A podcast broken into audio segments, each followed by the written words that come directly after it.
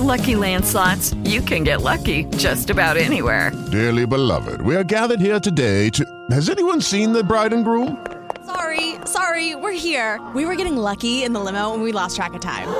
No, Lucky Land Casino, with cash prizes that add up quicker than a guest registry. In that case, I pronounce you lucky.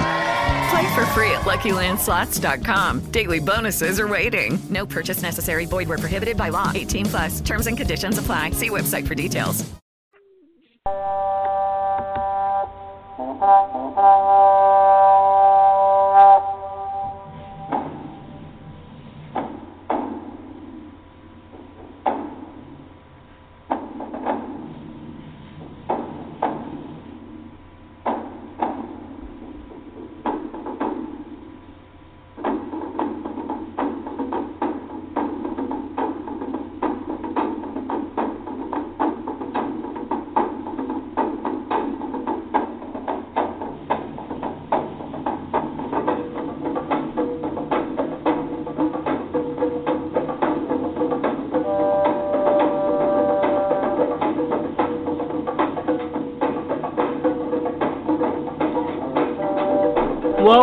to the Kingdom Mandate. Join us each Saturday as we share empowering and equipping messages that reflect on the kingdom of God according to his sovereign will for mankind to remain in his covenant order.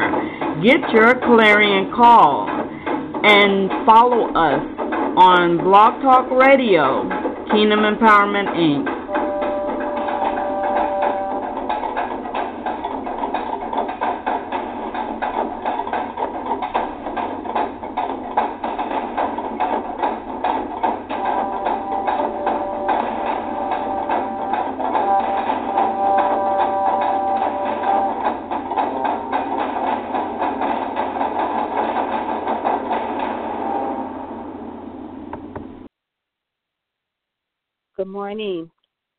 welcome our um, audience and our listening participants to the Kingdom Mandate on Kingdom Empowerment Inc. Radio. Our topic today will be we'll continue on with Women of the Holy Bible, and today we'll be discussing Dinah, Jacob's daughter, and the events that surrounded her life. I am your host. My name is Jacquelyn Rogers, along with the um, host sponsor of this event, uh, Reverend Dr. Donna Ganney. We also have Minister Belinda McKenzie as a participant, and I will be the moderator for today's call. Minister Belinda, are you there? Yes, ma'am, I'm here. Okay, welcome, welcome. Um, would you like to open up in prayer? Yes, I don't mind. Father, in the name of Jesus, Lord, we come, God, assembling ourselves together, God. We ask, God, that you be in the midst of us, Lord Jesus, according to our word. You said when more than one touch an agreement, you'd be in the midst. So, Lord, we thank you, God, for all things. And, Father, we ask that we be led by your spirit, God, and you direct, Lord, all this morning's uh, prayer and Bible study, Lord Jesus. We thank you in the name of Jesus, God. Lord, let our minds be cleared and let, let our hearts be open to receive your wisdom and your understanding, God. Let our eyes of understanding be enlightened so that we may grow, Father, in Jesus' name. Amen. Amen. Thank you for that, uh, Minister Belinda. Today I will be reading um, and you're hearing the scripture. However, there are a couple of scriptures that I just want to make mention of prior to us beginning at chapter 34, um, going into the details of Jacob's daughter Dinah into her life.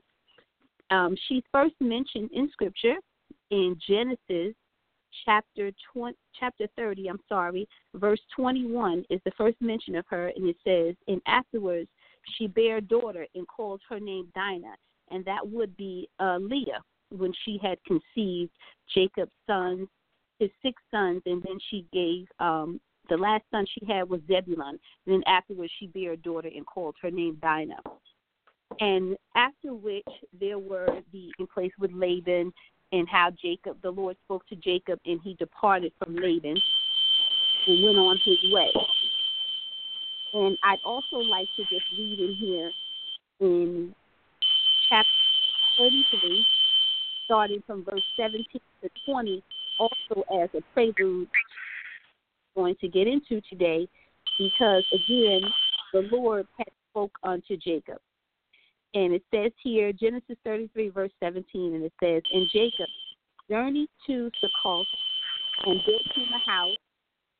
I think somebody might be too close to the radio or something to the phone that's portraying that. Okay, stop. Thank you, God.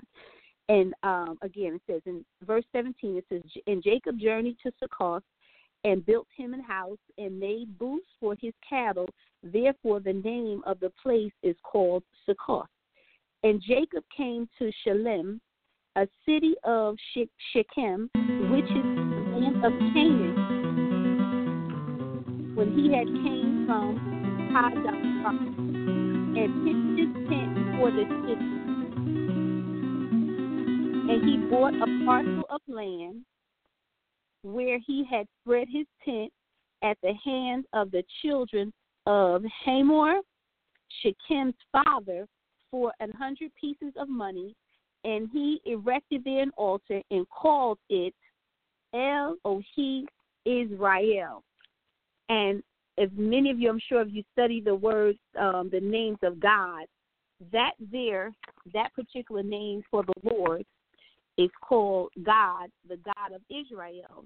The God of Israel is distinct and separate from all false, false gods of the world.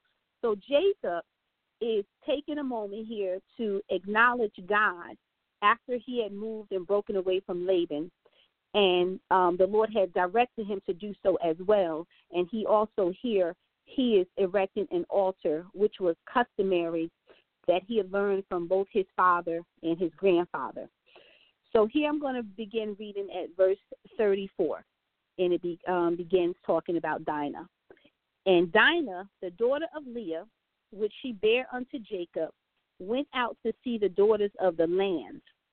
And when Shechem, the son of Hamor the Hivite, prince of the country, saw her, he took her and lay with her and defiled her.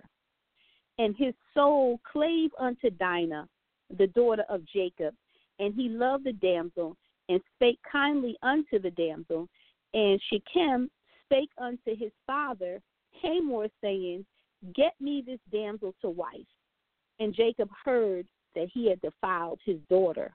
Now his sons were with his cattle in the field, and Jacob held his peace until they were come. So um, I'm just going to stop right here for a moment because there is a lot um, that can be said here about this particular scripture in the in the events that happened around the daughter of, of Jacob's daughter. Uh, Dr. Donnie, you are with us. Would you like to um, comment there on that portion of scripture, what the Lord has shared with you, and anything that I mentioned prior to? Sure. Um, you know, one of the things about this uh, story, we can see that um, Dinah, which is the only daughter of Jacob, um, is basically being has been raped, um, and and which we often uh, see this things happening uh, today that um, uh, you know her in, in which a, a lot of people wouldn't look at it because rape is a four letter word they don't go off into the depths of what that means to a woman and it mm-hmm. kind of in, the in the context it doesn't really uh express the depth of what rape is like um, for Dinah in this situation. And then after the person has taken advantage of her now he wants to now wed her as wife. Um he wants to now possess uh, uh, the full um possession that he has taken over. And um as if Dinah has no say so at all in all of this and um but nevertheless Jacob, he still held his peace in the matter. And that's, uh, again, his only daughter uh, amongst all of the 12 tribes, tribes of Israel. Uh, she is the only female that is left. And I, I want to stop there because if I continue on, I'll interject into maybe future portions that um, okay. you are wanting to. Thank you for sharing that with us. That was good. Uh, Minister Belinda? Yes. Uh, you, you know, when you read this kind of stuff, uh, you have to think on that that individual. Like Sister Donna was saying, rape is a terrible thing. And then after this man, like this is his only daughter, and he loves her. The natural state, you know, I'm talking about the natural state of God, the natural state of love, uh, is decency. There's honor in it. There's compassion in it. There's discipline in it. And a father that is in that spirit loves his daughter and, you know, honors her, and protects her, wants to protect her. So this is his only daughter, and this man does this. But I look at how would this man feel that this is appropriate, and then after he violates her, he wants to marry her. For me, it's like I don't comprehend it. Uh, the the the discipline that Jacob had had to come from God. You know that he didn't do anything at that time.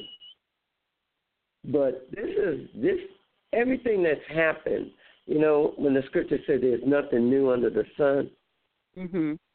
This is going on now in some other countries and cultures. That a man could rape uh, a young girl, even like not people consider married age. Some people consider indecency, 12 years old or whatever, and that's appropriate. And that they can rape the, the, the young child or rape the young woman and then to keep her honor to have her marry the, the rapist. Mm-hmm. So that's all I could say. You know, it's just, oh, mm. Thank you for sharing, and that that is exactly what they are um, hoping that would come of the situation. As you know, um, things will definitely not turn out the way they would like it to, but it is it's amazing that um, people can, you know, that they could think that they could do such a thing to this man's child, and then come back and say, you know, let me make it right. And um, I'm going to continue to read on, and then it says here and Hamor, the father of Shechem, went out unto Jacob to commune with him, and the sons of Jacob came out of the field when they heard it.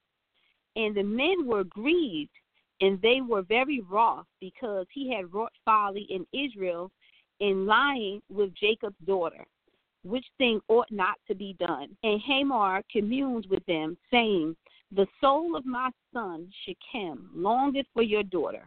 I pray you give her him to wife, and make ye marriages with us, and give your daughters unto us, and take our daughters unto you, and ye shall dwell with us, and the land shall be before you. Dwell and trade ye therein, and get you possessions therein. And Shechem said unto her father and unto her brethren, Let me find grace in your eyes. What ye shall say unto me, I will give.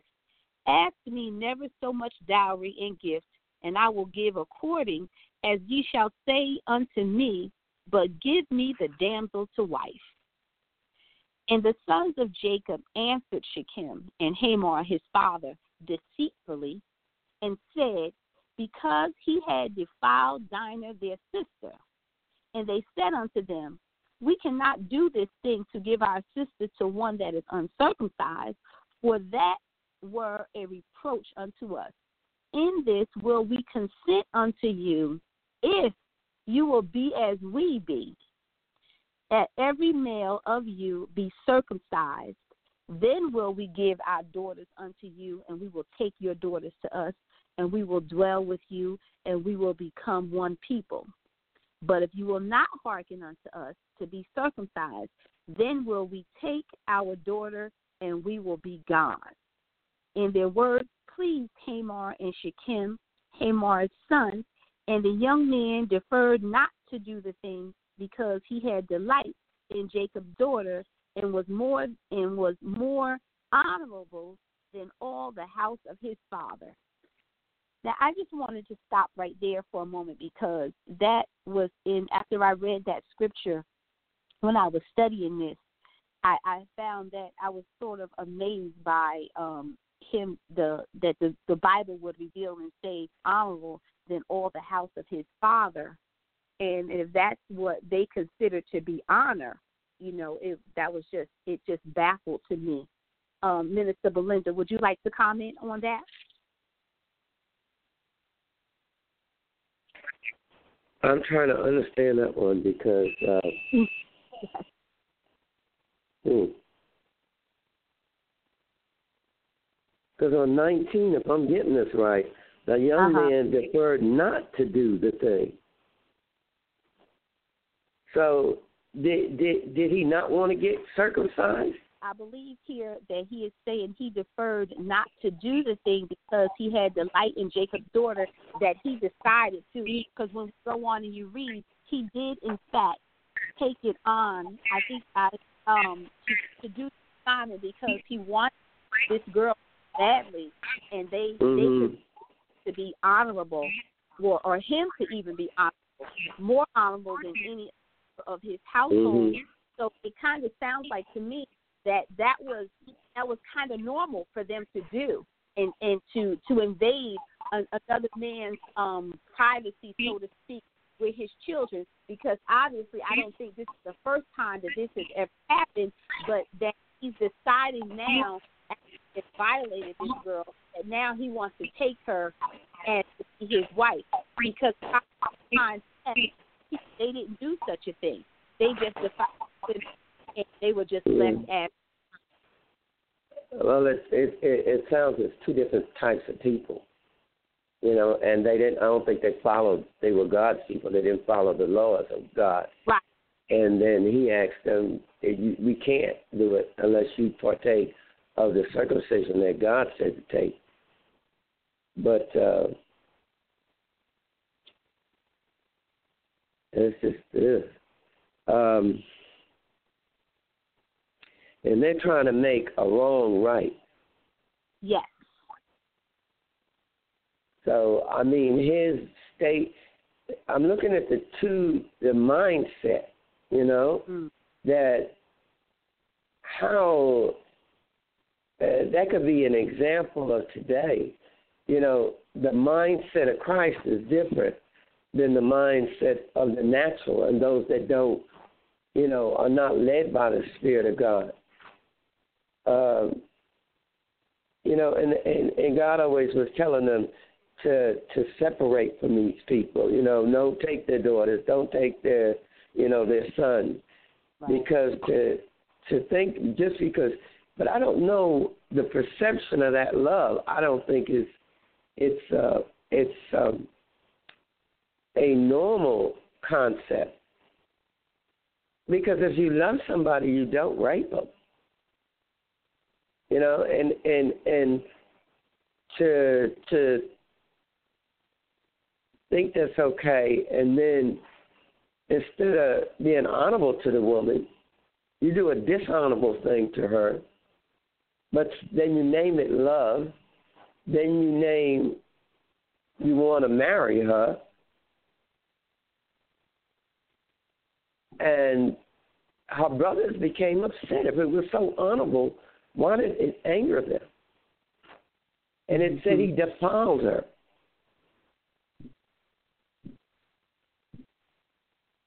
But you know, a lot of customs uh, um, there's a lot of root customs going all the way back to biblical times that are now still present. But God is saying it's not honorable, but people are saying it's honorable. You know, it's it's amazing how this stuff can be that it goes way back and it's so rooted. You know, like even stoning in some countries, uh, God did away with that. But yet people are doing it, and they will tell you that it is, it's righteousness to stone somebody to death.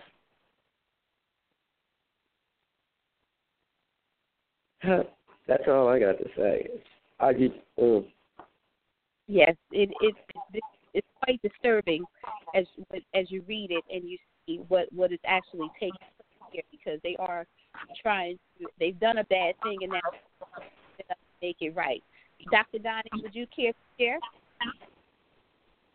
Well, um, you know, just looking at the age of uh, Simeon and Levi, they were roughly around 14 and um, 13 years old.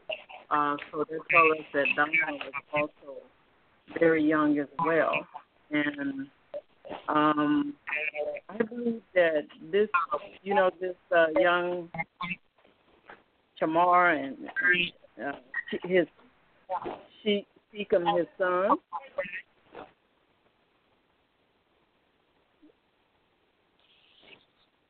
and his son was very, you know, kind of. The son was very kind of greedy, even though that it says, and he was more honorable than all the house of his father.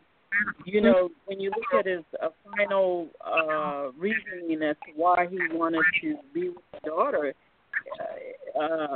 because he says 22 in verse 22, only herein will the man consent unto us for to dwell with us, to be one people, if every male among us be circumcised, as they are circumcised. And then he says, Shall not their cattle and their substance and every beast of theirs be ours?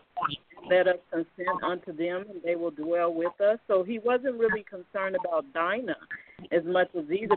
His first his act was selfish, um, yes. and his his uh, beginning acts was selfish, and his later acts uh, were selfish as well. And uh, the the sons of Jacob they did not agree with it. They didn't like it because they see that uh, the deceitfulness in it uh, in the beginning. Although Jacob is holding his peace because he's a he's been one of those type of persons that hold his peace, even in the time with Laban. He was holding his peace for a long time. He he's one of those persons that could suffer long. Um, but sometimes uh, the Lord will uh, stir up uh, the hearts of. Uh, uh, he's stirring up the hearts, maybe possibly. I can't say that that's what's going on because it doesn't necessarily say that in the Bible.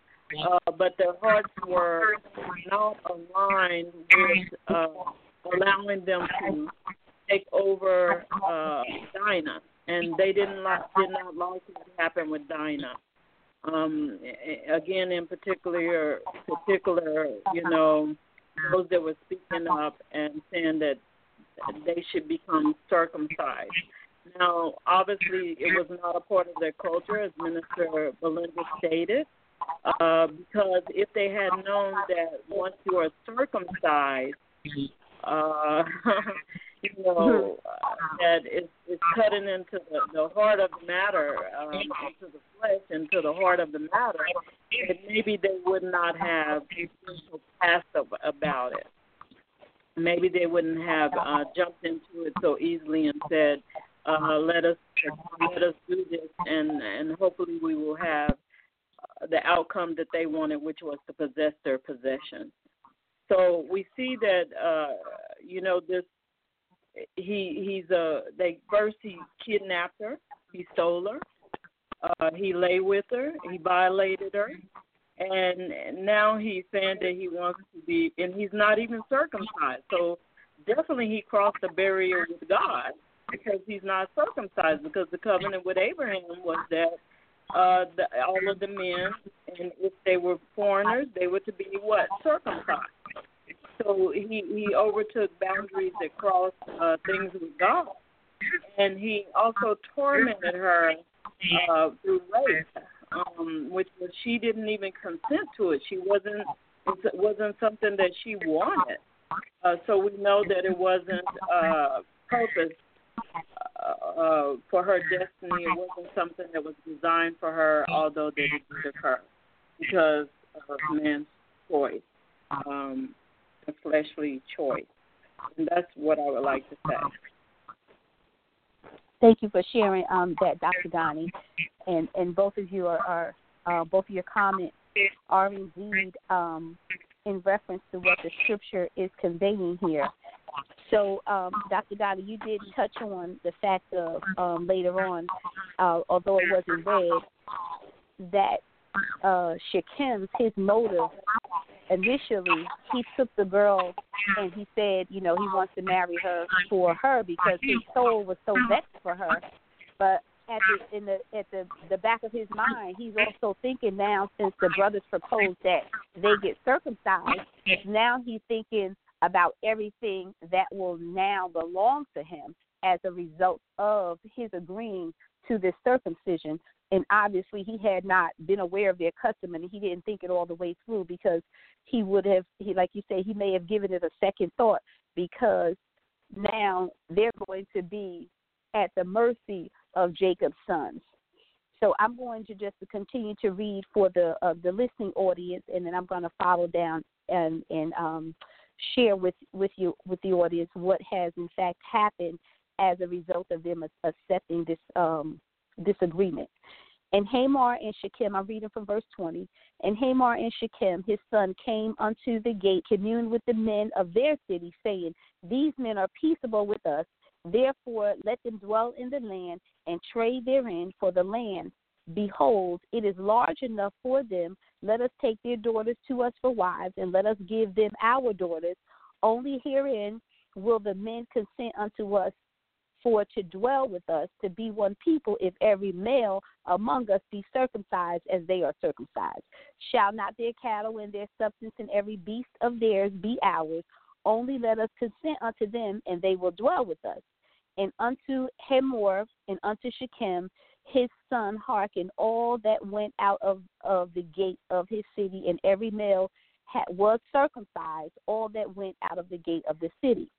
And it came to pass on the third day, when they were sore, that two of the sons of Jacob, Simeon and Levi, Dinah's brethren, took each man, man his sword and came upon the city boldly and slew all the males.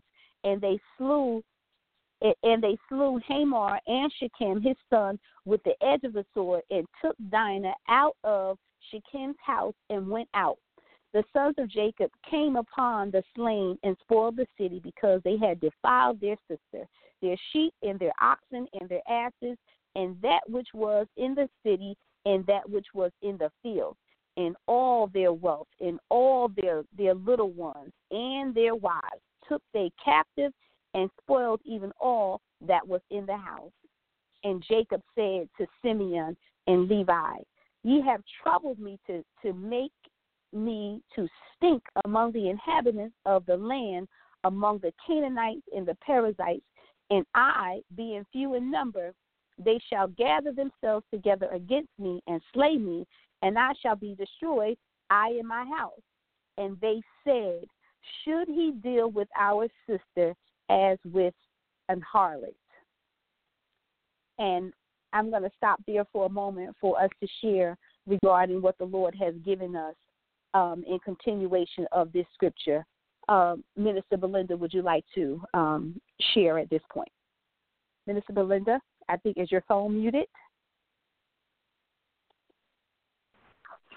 No, it's not muted. Okay. Um, his intentions, I don't think, never really were honorable because you know you you don't do what he did, and then uh, you know I think he was working more on their their honor. You know, that they because of what he did to his sister that would push them in a position to fulfill something he wanted. But in the underhand of the the the the final part of that part, they never did. They had an agenda, the brothers. When they had them circumcised, they were never going to really allow them to take their women nor their possessions. And then when they slew all of them, it it it, it reminds me of the, the the power in the covenant of God's word when God speaks a thing. Mm-hmm. And another set of uh, entity, I'll say entity, when they want to undo a covenant that God has said. The covenant was the circumcision and the commandments, you know, the order he said to not take of the uncircumcised uh, things, the men, the women, all of that. But yet, it still did what God said.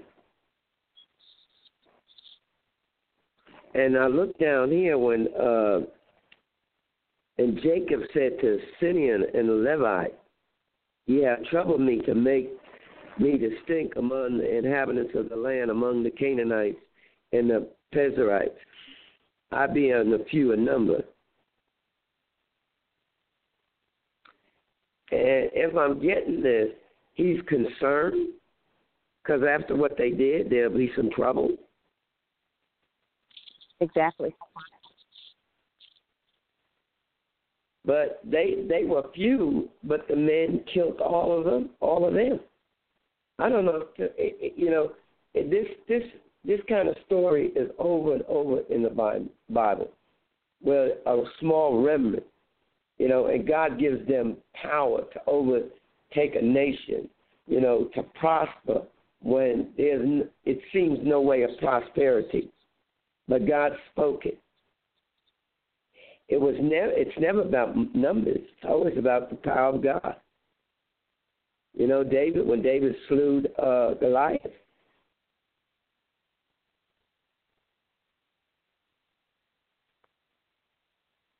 And that's that's all I'm getting. You know, I'm just looking at what God allowed them to do. You know, and they didn't take it lightly. Him to follow their system. And they no, have, they didn't. They may have thought, the man may have thought they did, but no. And they asked, should um, should he deal with our sister as a harlot? Yes. And they were honoring her because she had been defiled. It wasn't a choice. And then to think he would prosper from it and that they would mix the way God is saying not to, and somehow, you know, there's a purpose when God was saying, do not take that, you know, when God allowed, um, what was it, um, Isaac to have his wife, and his father told him, his servant to go to a certain place. That was a difference in how that was done than the way this was done. She wasn't uh, taken. God said that if she did what she did, this would be the one. So there's a difference in the way, you know, the Lord does and the way flesh does.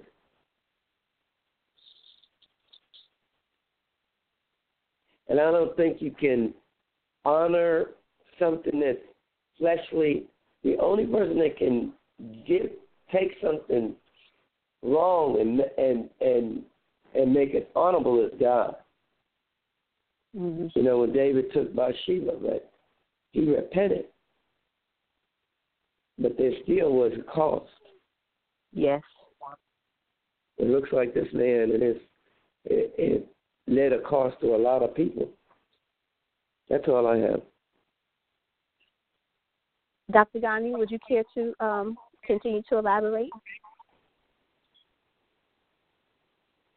Well, I would like to um, point out, you know, what Jacob uh, announced over Simeon and Levi because of their acts um, on his on his deathbed, and I'm reading in Genesis 49 from verse five. And he said, Simeon, Simeon and Levi are brethren, instruments of cruelty, or in their habitation. O my soul, come not thou unto their secret, unto their assembly mine honor. Be not thou united, for in their anger they slew a man, and in their self will they dig down a well, cursed by their anger, for it was clear, and their wrath for it was cruel. And I will divide them in Jacob and scatter them in Israel. But then when we look at the time of when Moses, after you know when they were in Egypt, Levi, the tribe of Levi, they didn't go into bondage. They they went into Goshen.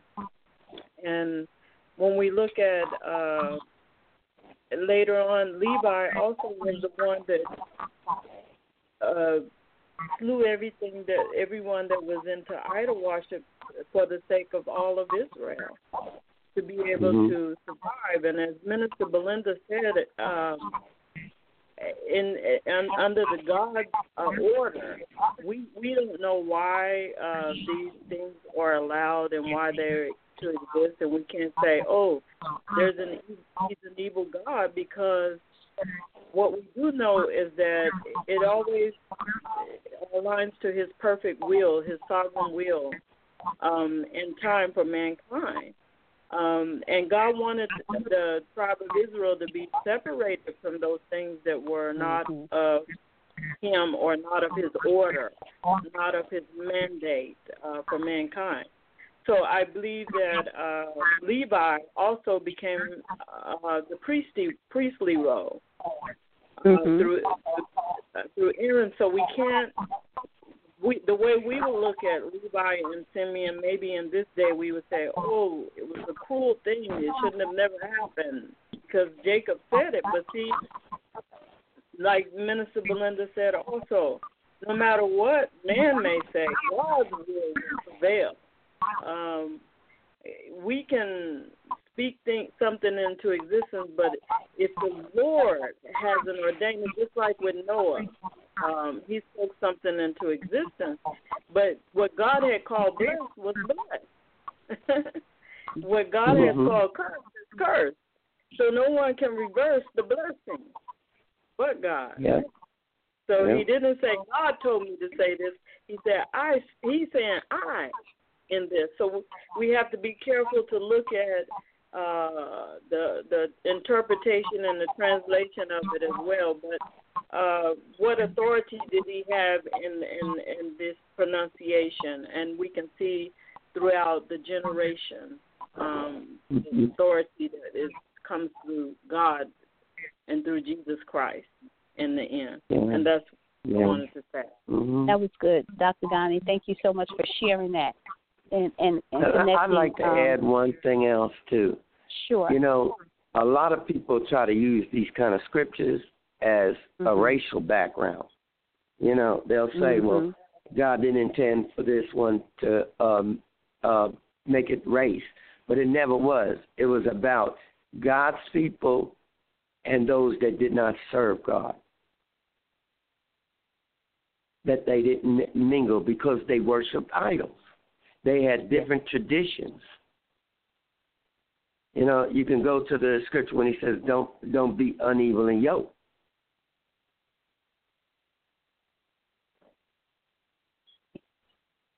But yeah, what Sister Donna said, you know, we we forget how powerful God is. Mm-hmm. There's nothing, you know, no matter how it may seem, whatever God says will line it up to God. Because the when he says I am the Alpha and the Omega, that means that he's the beginning. Anything in between, whatever it seems like, God has his hand on it and it's going to end up in the will of God. And and I also would like to point something else out too, and that is that I am not um, encouraging anyone out there that if your sister has been uh, raped or abused or neglected, that you and your brothers and your sisters are going to take things into your own hands. Um, the uh, mandate and the sovereign will of God uh, should always rule in everything. And there is an order that is yes. mandated. So we we must remain in that order. And yeah. If, and rape was never God's program. Yeah, rape is not God's program, but can nobody our, say rape is what's okay? Based on emotions are not the answer either. Mm-hmm, our actions, mm-hmm. our, our emotions is not the answer either. So that's that's what I wanted to point out. Amen. Thank you for for sharing that, Dr. Ghani, and pointing that out because um, ultimately it's all to bring glory to God, and He is not for any of these things that are, you know, rape. Of course, they clearly in it. The Scripture says over and over again how Dinah was defiled. There's nothing good that comes out of being defiled, you know. So, um, also too, I want to just um, touch on and bring back to what when we first began reading about uh, Abraham and the people in the order that God had given unto him, when He told him to leave from his family and to go God had said to him that he was going to make his name a great he was going to make him a great nation and he was going to bless him.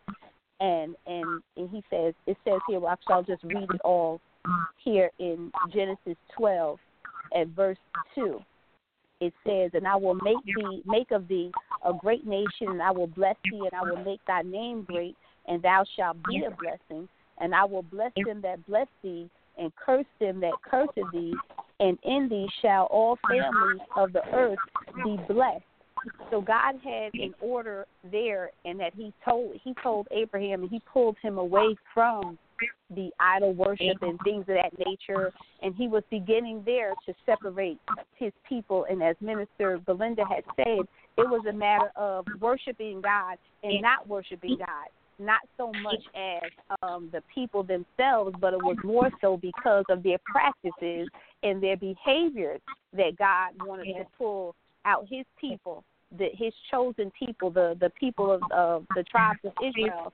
He wanted them to be separated and pulled apart, those so that the world could see these are my people. They serve me. They're worshiping me. They're not serving and worshiping the, the other gods because as we move on in verse um, in uh, chapter 35, God begins to speak to Jacob, and He says to Jacob, and I'm going to start reading here, verse one. It says, "And God said unto Jacob, Arise, go up to Bethel, and dwell there, and make there an altar unto God."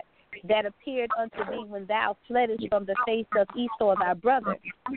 Then Jacob said unto his household and to all that that were with him, Put away the strange gods that are among you, and be clean, and change your garments, and let us arise and go up to Bethel, and I will make there an altar unto God, who answered me in the day of my distress, and was with me in the way which I went. And they gave unto Jacob all the strange gods which were in their hand, and all their earrings which were in their ears. And Jacob hid them under the oak which was by Shechem. And they journeyed, and the terror of God was upon the cities that were round about them, and they did not pursue after the sons of Jacob. So um, I just wanted to, to pause right there for a minute to just um, point out the fact that um, Jacob said to to Simeon and, and to Levi, he he kind of admonished them for what they did. Not that it was it was it was right to do, but like they said, do they sit back? And they were young young boys. Do they sit back and let their their daughter be treated like a harlot? But then God interceded and He spoke, and then there was His His hand and His protection on His people because the anger, the terror of God went through the cities like the people were they were not going to pursue them because God had already in his sovereign will and in his plan he set up he had already arranged it to be that no harm was going to come to them amen regardless of what they had done god was still going to protect them amen thank amen. you for thank you dr donnie so would you go would you like to go ahead and share there also dr donnie um i don't want to jump ahead of you too but um it's true. You know, God God shows up and He shows Himself to let mm-hmm. Him know His will. And I want you to remember this. His, at this point, His name is Jacob. You see, yes. he hasn't been trans. He hasn't been translated or over to the spiritual man. He's still walking mm-hmm. in the Jacob um, right reign right now. So God comes up and he visits it, visits him and he starts talking to him and and the, through this there's a transference, there's a, a, a change in Jacob's life, and I, I will stop right there. I don't want to go uh, uh, ahead of you, but yes, okay. I totally agree with you that the Lord came and revealed Himself in His will, sovereign will, in all of this. Go ahead. Thank you. Thank you. And I will continue to, to read on here, as you said, because the Lord is beginning to speak. Well, He had started at the beginning of the chapter, and He's continuing on here. Verse 6 says So Jacob came to Luz, which is in the land of Canaan, that is Bethel, and he and all the people that were with him, and he built there an altar and called the place El Bethel, because there God appeared unto him when he fled from the face of his brother. But Deborah, Rebekah's nurse, died, and she was buried beneath Bethel under an oak, and the name of it was called Allon Bachuth. And God appeared unto Jacob again. And when he came out of Padan Aram and blessed him, and God said unto him, Thy name is Jacob. Thy name shall not be called any more Jacob, but Israel shall be thy name. And he called his name Israel. And God said unto him, I am God Almighty. Be fruitful and multiply. A nation and a company of nations shall be of thee, and kings shall come out of thy loins. In the land which I gave Abraham and Isaac to thee, I will give it, and to thy seed after thee will I give the land. And God went up from him in the place where he talked with him, and Jacob set up a pillar in the place where he talked with him, even a pillar of stone, and he poured a drink offering thereon, and he poured oil thereon, and Jacob called the name of the place where God spake with him Bethel. Minister Belinda, would you like to share what the Lord has um, given you regarding that? I'm sorry. That's um, okay. One second. I was trying to. Okay, go ahead. Go ahead, Minister. Okay.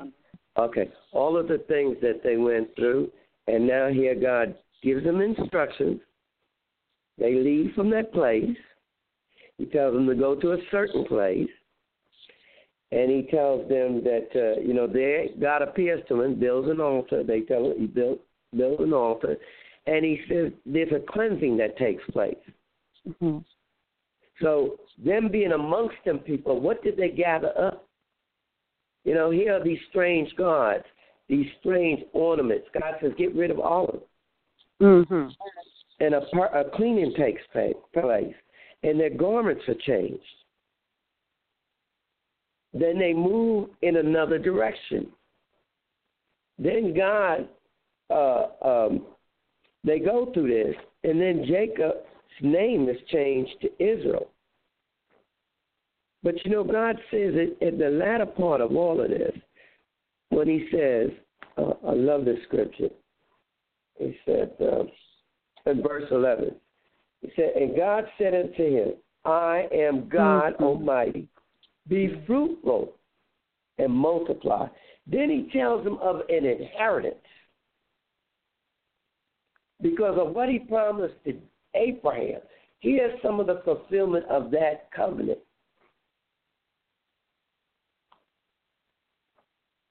You know, for them to to to to to hold fast to what God's saying, even in the circumstances that took place, they knew the will of God. And it was not to participate in that, not to be a part of that, not to stay in that environment and connect themselves with them people. And then God shows up after they've done this. And then tells them to go to this place and he says, Put away your idols, your strange gods, you know, and he disrobed them of different things, and they were changed, their garments. So these garments were not clean. You know, many times we as a people now, God is trying to transition us from one place to another, but it always takes spirit takes place spiritually. but it affects the natural. Their garments were natural, their earrings. But God said, take it off. Told them go to a specific place. There's times God is taking us from one place, telling us to go to another place, and that we are going to be changed. You know, you can no longer do this. You can no longer say this. You can no longer, your frame of mind needs to change. Your garments need to change. Your ways need to change. Your person, you're cussing, if you're cussing. There's always a transition that takes place when God's trying to take his people to another spiritual realm. And in their spiritual realm, there are blessings.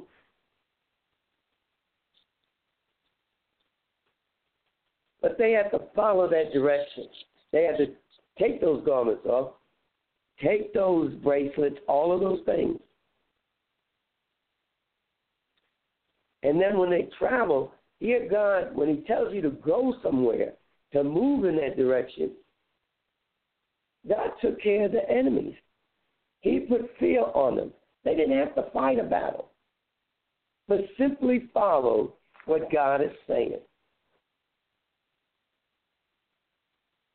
And then when they get to that place, here God tells them in verse 12, and the land which I gave Abraham and Isaac, to thee I will give it, and to thy seed after thee will I give the land.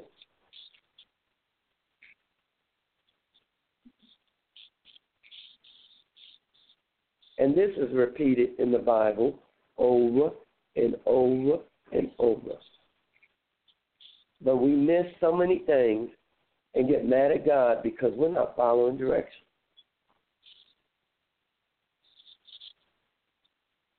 We're not seeing whatever God has told us that it'll come to pass. He said the obedient eat the good of the land.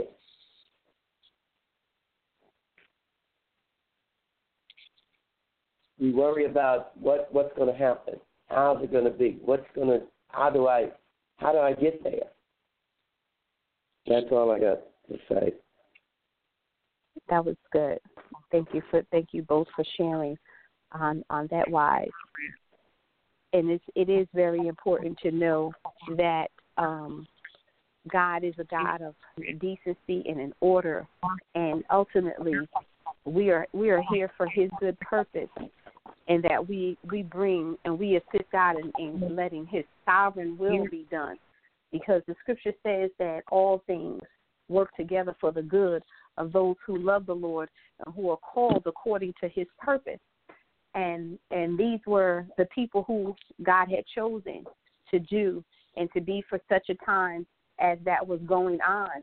And again, um, Minister Belinda, I'd like to um, thank you for sharing that portion about how God will, in fact, we have to make changes when we're willing to walk with God and to serve God because when you have learned a certain way that is not like God.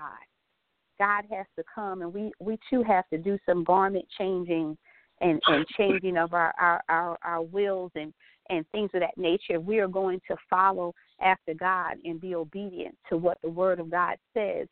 We too as believers, when we come to know God and it's not a um, what we are accustomed to doing because God said, Be ye holy, for I, the Lord God, am holy. And He's call, He calls us to to live a holy lifestyle. And when you're not living holy, there will be some changes that need to be made so that you can, in fact, live holy. Because God, it's a commandment. He says, "Be ye holy, for I, the Lord God, am holy." And I like where um, He also had mentioned. He said to Jacob, "I am God Almighty." That he is he is the God that was and is and is to come. And the same God from yesterday, I know they said nothing there's nothing new under the sun because you can find everything in scripture from murders to rapes to rebellion, you name it, it's in the Bible and God speaks about it and he addresses it because it he knew then when the Bible Bible was inspired by the Holy Spirit to be written that it would have this endurance and it would last forever from generation to generation that we could have something to refer back to that was both relevant then as it is in fact relevant to us right here and right now because again as um, the Lord has spoken unto Jacob, and he said to them to rise and to get up. And I'm sure he had even more in depth conversation with the Lord that when he came and he spoke to the people and he told them, Get rid of those idols, get rid of get rid of all of those things that are not like God, those things that you you picked up along the way when they they they cleaned out um, you know, they took the the the um the booty is what they would usually call it. And they took the things and or sometimes when you we can find our ourselves that are not like god it may seem like it's okay for the moment or whatever it is that you're doing but god has a, a, greater plan for our lives he says his thoughts are higher than our thoughts and his ways are higher than our ways and we must always be looking to bring ourselves under that which God is calling us to do. And the other thing you mentioned, um, Minister Belinda and Dr. Don, I believe you mentioned it too, just about being obedient. You know, it's important that we obey the word and the will of God. He said the word says obedience is better than sacrifice. He doesn't want us sacrificing things to him. We don't have to do that anymore because Jesus was the ultimate sacrifice that we can live today, but we still must obey the word of God. Amen.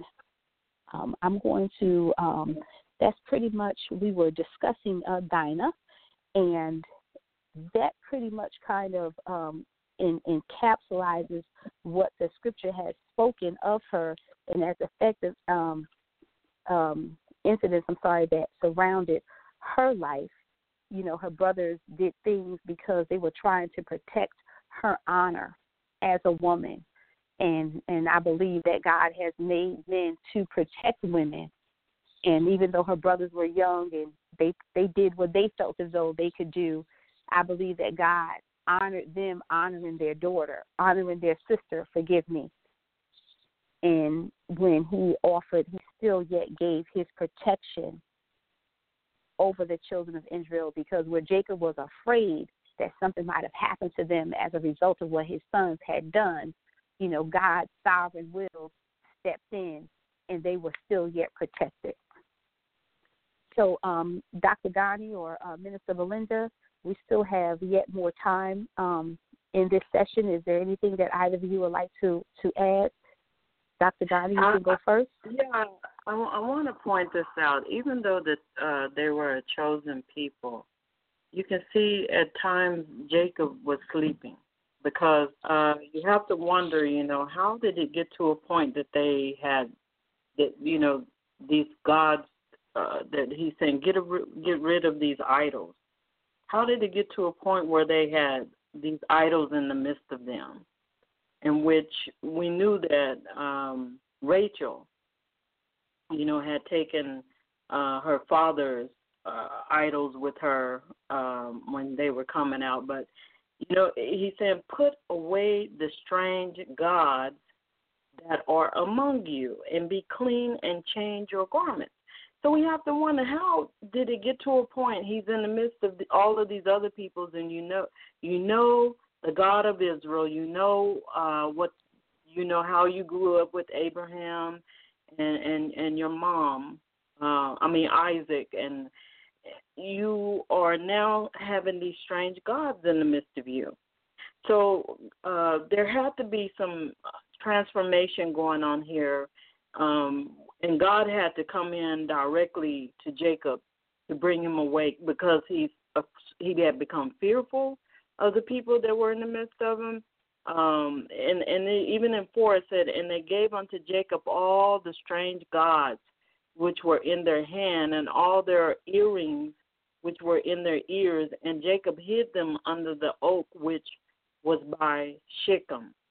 Now, how did you get all of these things of this nature that appears to be something that is not of God?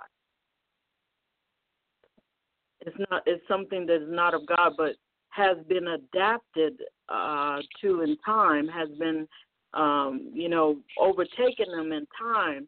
And I remember Dinah who was going out to play with uh their children. Mm-hmm. Yeah. Yeah. in the beginning, and so it, it's mm-hmm. like you know there was a sleep uh that had come over and the lord is coming now to wake jacob up and, and he realized he's coming face to face with him to let him know look i i'm the god of israel the same god of your father same god of abraham and and i'm coming to talk with you to let you know this is the way this is the path i want you to go so that uh, I can uh, produce kings out of your loins, and and nations and, and companies of, of nations shall be of thee. So um, I believe that Jacob had in the flesh had gone off, and God is translating him into Israel, just as He did with Abraham, Abram to Abraham, and now He's taken Jacob and moving him into Israel. A new name, a new day. And and this is the thing about it that we we can see now. I'm just bringing this out that a lot of the body of Christ have fallen asleep, uh, uh, uh, uh, awake. Even though that you have become a chosen person because you believe in Jesus Christ, the question is, are, are you sleeping like Jacob and things are coming around you that are not of God?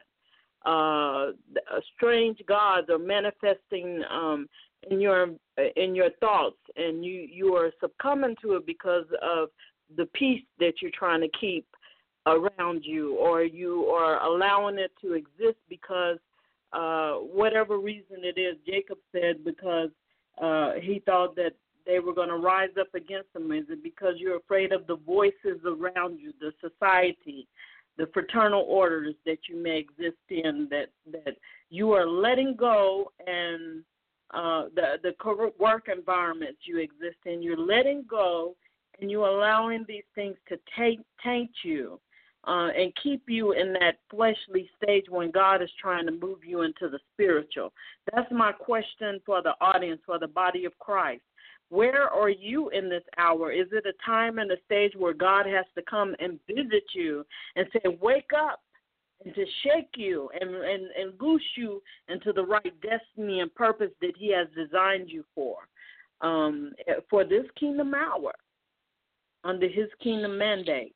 That's my question for the body of Christ.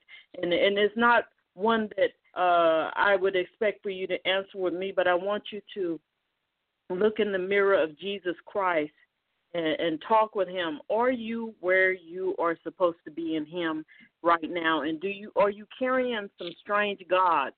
Are you carrying some idols? Are you carrying some things that you you realize that this is not God, but you have held on to it because of the society, the environments that you exist in, the ones that you go to weekly, the ones that you bond with all the time, every on a daily basis. Or you taking on strange gods, or you picking up idols. You know, somebody will say, uh, in order for me to connect with God, that I need to have uh, uh, a candle burning, or I need to have uh, something going. Uh, where is has that become your idol? Is that your in between? Isn't Jesus Christ the only avenue to the Father? I'm I'm finished. Thank you. Mm-hmm. Thank you for sharing that, Dr. Connie. That was good. Because we all must ask ourselves. We must all look at ourselves in the mirror and be truthful to ourselves to figure out where we are and where we're going. Thank you for sharing that. Minister Belinda, do you have any other comments you wanted to share regarding what Dr. Yes, touched on? Mm-hmm. Yes. You know, it's very important because uh, if we're going to be led by the Spirit, then we're going to have to be for real because God's not accepting the lukewarm stuff. That's a fairy tale, and He's not a fairy tale. You know, we're, we're becoming complacent we're not seeking God like we should and be attentive in every every aspect of our life. When these people came out, uh, he told them, he said, put away all. He said, put away the strange gods that are among you and be clean and change your garments.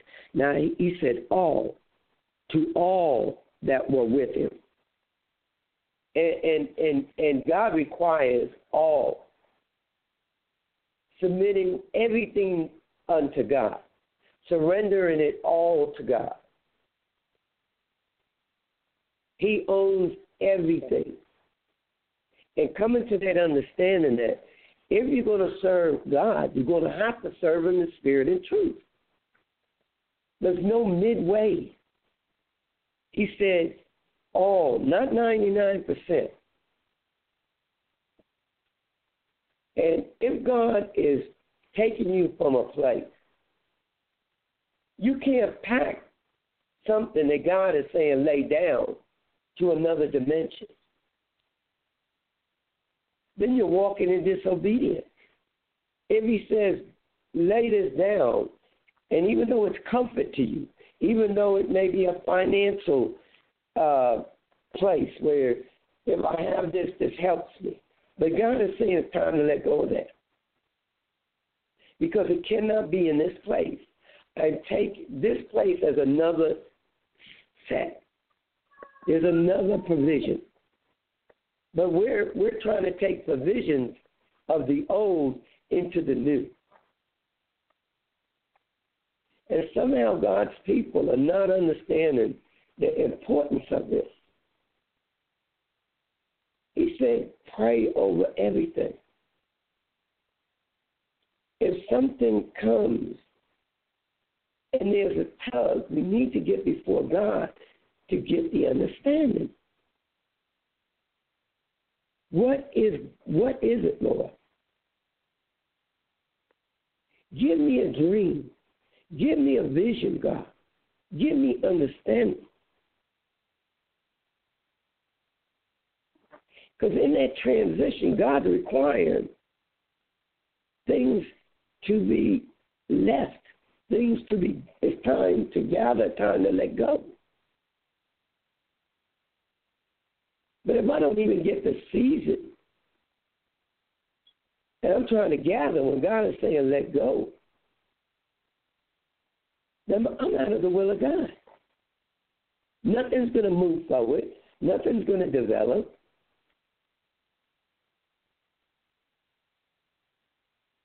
But he said, in all things get us understanding. Understanding. In God there's clarity.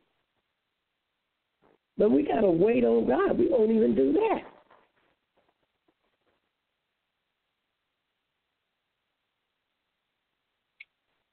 It's very important, you know, to follow and to understand. Uh, uh, I was sharing with Sister Donna while I was not able to be on the phone line. The revelation that God gave me. It doesn't matter what it is in our mindset. It may be very little and minute. But this is not about what Linda or anybody else thinks. A servant of God should have no mind, only the mind of Christ. And the mind of Christ will will set the alarms off.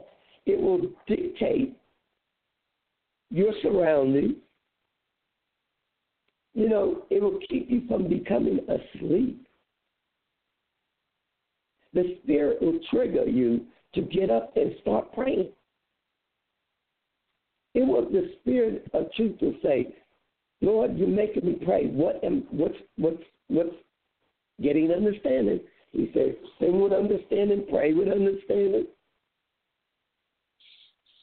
God will give you a dream or vision. He'll give you understanding. You might not understand the dream at that moment, but the other piece will come. And out of that comes direction.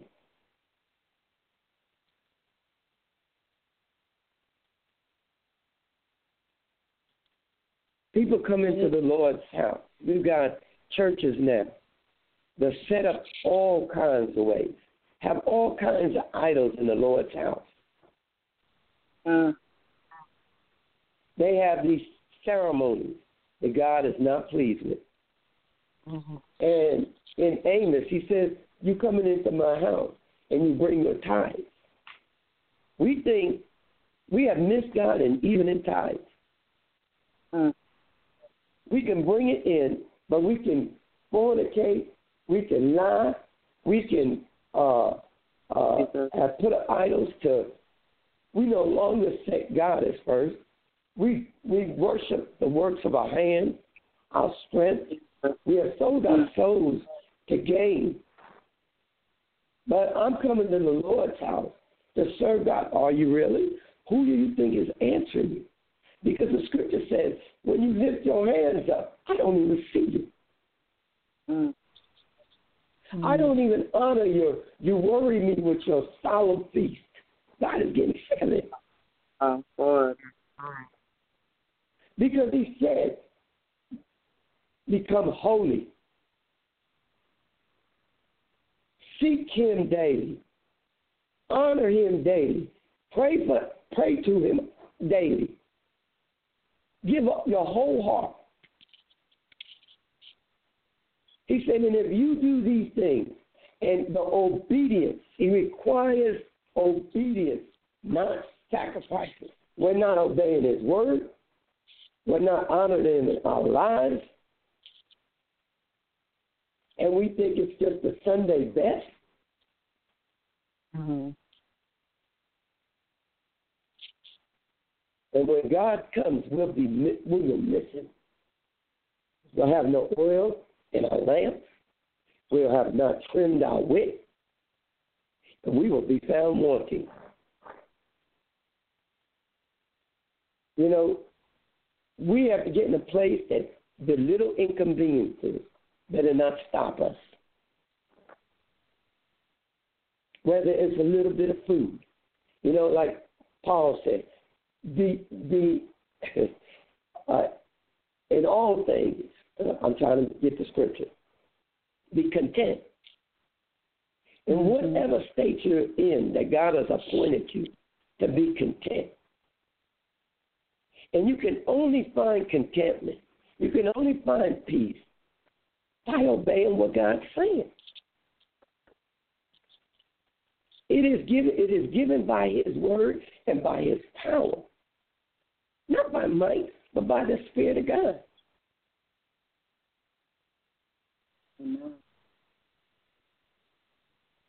I asked God something when this event took place. And I love this little phone. It took me years to get this phone. And I asked the Lord, I said, Lord, give me a dream. I said, something, God, you got to give me some understanding. I had a dream. And it looked like a field. And as I walked the field, I saw money laid down in little bundles, you know, just laying. Somebody was walking with me in the in the field. And it's like I looked at the money and but it was the the the spirit there in the in the dream said it was like it's not your money. If I took it, I'd be stealing. Wow. So then I looked, and there was money, a big pack of money, under my like it seemed like my bed. But I didn't even know if that was my money. And that and things tried to come to me to irritate my spirit. And I said, Lord, if you're trying to tell me something, you directly give it to me. And that morning, I got up, and me and the Lord got up together. Because He said, You better get up. This evening. we're not getting up with God. We're not walking with God. We're not doing like we did in the garden. Listen, this word is real. You could walk and talk with God daily. Mm-hmm. I had coffee with God. I, I sat my little put on my music, and I was praising God. And then the Lord came, brought the dream. I talked to my daughter. I said, it was call and tell her, thank her for helping you, and do not put that phone back on. He said, you're going to go and get this other one. and it's going to be in a realm, it's less. But this is the state I want you in right now. In every change that took place in my life, I had to give up something and walk in another place and disregard things and take on those things that God said. So when I told her, I thanked her, but it's time to let go. Um, my God, after it was like a joy. I was praising God, dancing, and and and thanking God. A few minutes later, the phone rang. I said, "What?" It was my brother. Then my daughter came on. I'm saying, Lord, what's going on? And she asked her uncle, Did you call me? She said, Yeah, I was trying to get in touch with your mom. And she said, Well, oh, the phone's working. Now listen what the enemy said. And then the revelation came. Well, maybe this is okay. No. It, I would not, it was moving on my spirit. You ask God for a dream. You ask God for understanding. As soon as God allowed you to move in that realm, it was like a burden was lifted off of you. Then the dream came back. He said, even though she is helping you, we had our phones together, and I would pay half and she'd pay half. He changed the phone, said, Mama, I will help you keep this one on. But if God says let go of it, because I'm it's saving me money, I'm stealing that money. And I cannot receive what God wants me to receive by disobeying Him. Because if He says don't and I do it, it's death. Then I said, Lord, that's that dream. I called. I I texted her back and I said, I, no, I Monday, Tuesday, I will go and see about this other phone. And you turn that phone off. When I call you, you turn that phone off. So you don't have to pay another bill.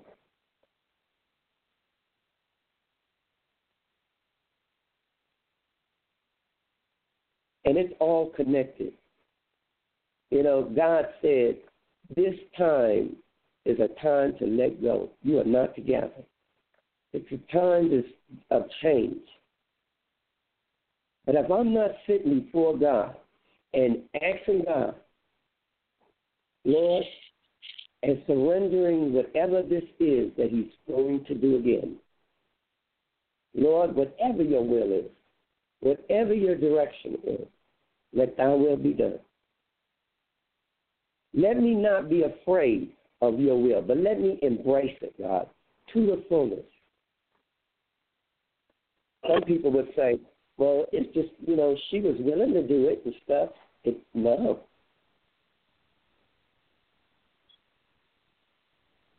Trying to uh, save a little bit of money. Really? Mm-hmm. Mm-hmm. God owns the cattle of a thousand hills. The fullness and and the silver and gold belongs to him. He said, uh, he requires obedience and a sacrifice. He is not asking me, he's asking me to be obedient. And I will let go of this phone. I had to let go of land. I had to let go of a home and a lot of things and sojourn. Because God said sojourn. But I had never seen the spiritual promises and, and the the the word like he gave to Abraham. How many covenants and how many words has God pronounced over your children? If you will obey me and walk in my statutes, not will only save you, I'll save your children and their children. Have we forgotten? Have we become asleep? By the cares of the world.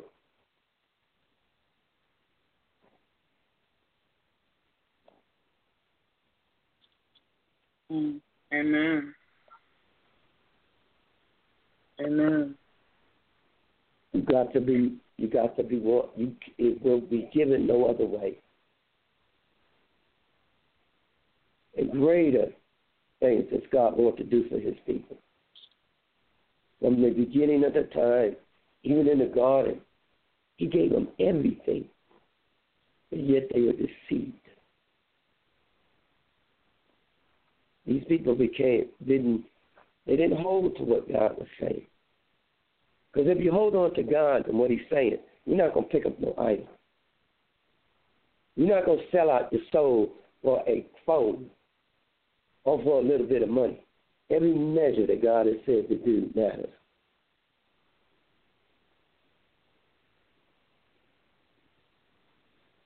That's all I got to say. Thank you for sharing that, um, Minister Belinda. It's very important um, what you were saying, and that also we have a relationship with God daily. The Bible has told us on numerous occasions that we are to meditate on the Word both day and night. That we are to, um, you know, make take time out for God to study the Word, to show ourselves approved workmen that need not be ashamed of the gospel. It's a relationship. It's, it's a it's a relationship that God is God is after with each and every one of us, and it's not just when we when we need. You know, God does not want us to um, try to prostitute Him, for lack of a better word, just coming to Him when we want something. It's a it's a continual relationship when you accept Christ as your Lord and Savior because there are many things that God needs to speak into our lives on a daily. You hear in part, you know in part, you prophesy in part because God's not going to he's not giving us the entire thing.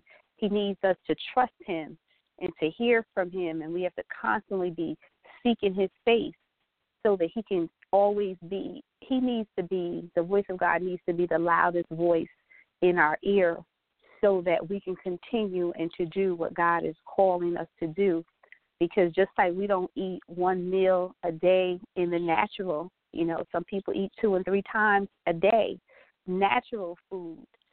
We have to also be spiritually fed on a regular basis so that we're not spiritually malnutrition and, and we don't fall into those places of spiritual um, deadness that we're not hearing from God when He wants to be speaking to us because the Lord speaks in a still small voice. You know, God is not, He's not going to come in and invade your space, but you have to create an atmosphere that He can come and He can dwell in. And we have to always have our ears tuned to what the Spirit of God is saying to us.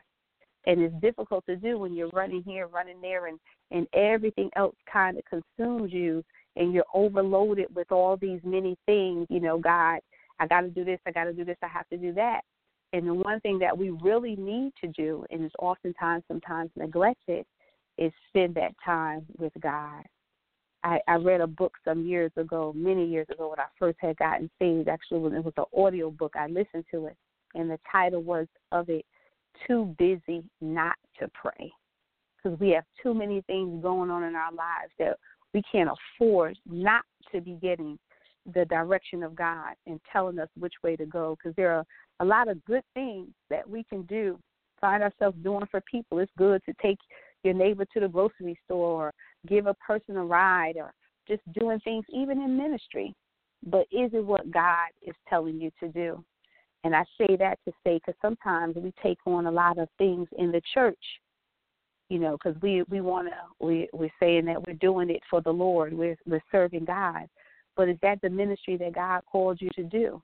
And if you're not careful, you find yourself just being busy, busy, busy, busy. You could be busy with the things of God, but is that the assignment that God gave to you that He wants your hands to be working on? And we really have to be mindful and and be led of God in everything that we do so that we can stay in his perfect will because God will he'll cover us. He gives we that's where the grace and the mercy of God it comes from, you know, because he extends his grace to us and his mercy because there are times when we're not doing what God has actually called us to do and he still doesn't allow disaster to control and to wreak havoc in our lives because we didn't fully and completely obey God. So um, I realize too that we are we are running here. Um, we're getting close to time. We still have another half an hour left. Are there any listeners on the line, Dr. Donnie? Any people that may have called in? Um, not at this time. No, they're online okay. listening, but not uh, on the call. Okay, okay, okay. Okay. Um, with that being said, uh, we can continue um, to share. I um, didn't give a um, a topic for um, next week that we're going to be studying. As we sit here, I'm sure the Lord will continue to drop it in my spirit as we continue to pick up off the the women of God in the the holy women of God in the Bible. Uh, Dr. Ghani, would you like to offer um, a prayer at this time for um, those who may want to receive salvation and are just actually listening in, that they may take a moment afterwards? Maybe they may even do it even after the call is done. Would you like to pray at this time for that? Sure. You know, um, I want when I want to talk to those uh, men or women out there that have experienced rape or um, any type of abuse it has put you into a traumatic um, mindset uh, where you feel like your uh, soul is fragmented, your thoughts are always continuously on the pain, uh, the suffering, the trauma that you have experienced. And I want to let you know that there is a way out and that is through Jesus Christ. And that is an intimate relationship. It is not, uh, it's a personal thing, uh, relationship. It's a deep, embedded relationship with the Father who loves you. And as everyone knows, um, it's a day that's always celebrated once a year, but it's a day to be celebrated every day the fact that Jesus Christ went on the cross for us that we would live is not just a simple uh, story. It's it's history, and it's mm-hmm. His story. Um, he went on the cross. Jesus Christ, God, came down in the flesh that you might live. Now, why do I say God came down in the flesh? You know, God gave a part of Himself and imported it into Mary along with the Holy Ghost mm-hmm. into the world that you might live. And and, and because it, it, he's the only uh, perfected, the only holy thing in this world that could come into the earth and remain holy that you might live. And he shed his blood in the earth for you. Now that that's a deep thing right there because that blood is still crying out as an advocate for you. It is crying out from the earth as an advocate for you. It's crying out in the air. It's crying out in the sea. It's crying out in the land as an advocate for you.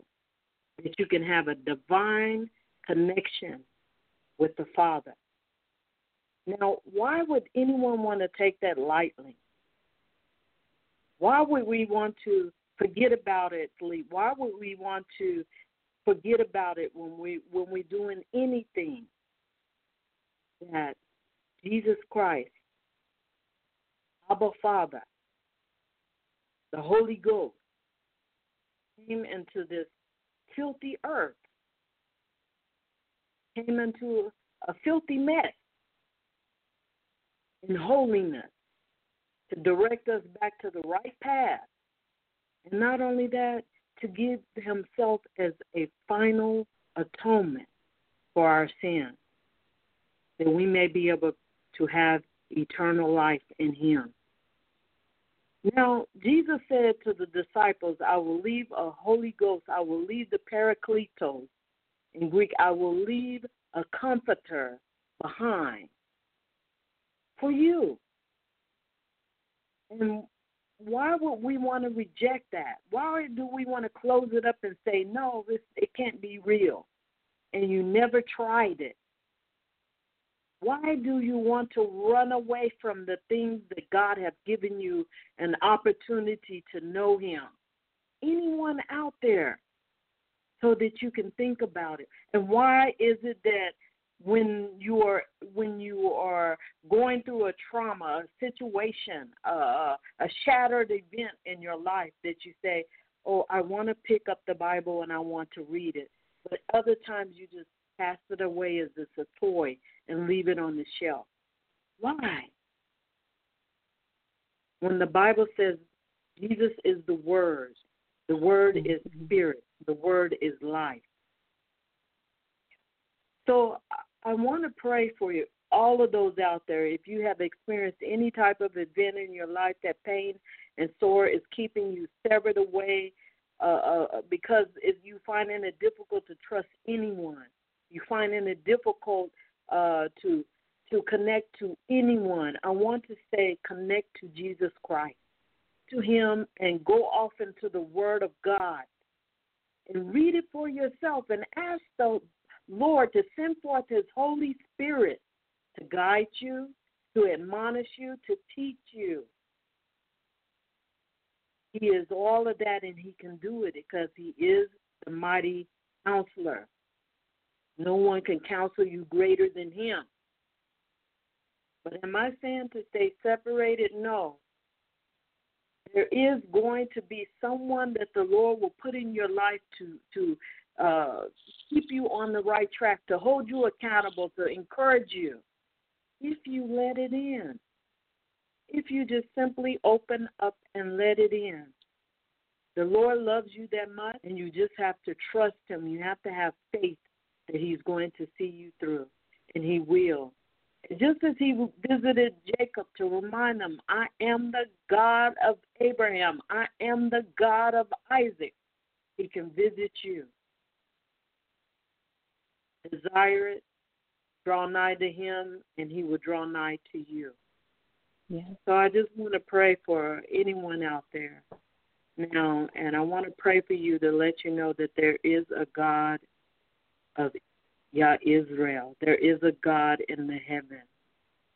And he is the creator of all things. And if he can do that, he can create a new day for you. Heavenly Father, we just thank you for this day and we glorify you for the opportunity to uh, just share in your word. And Father, many of us are lost. Many of the body of Christ are lost.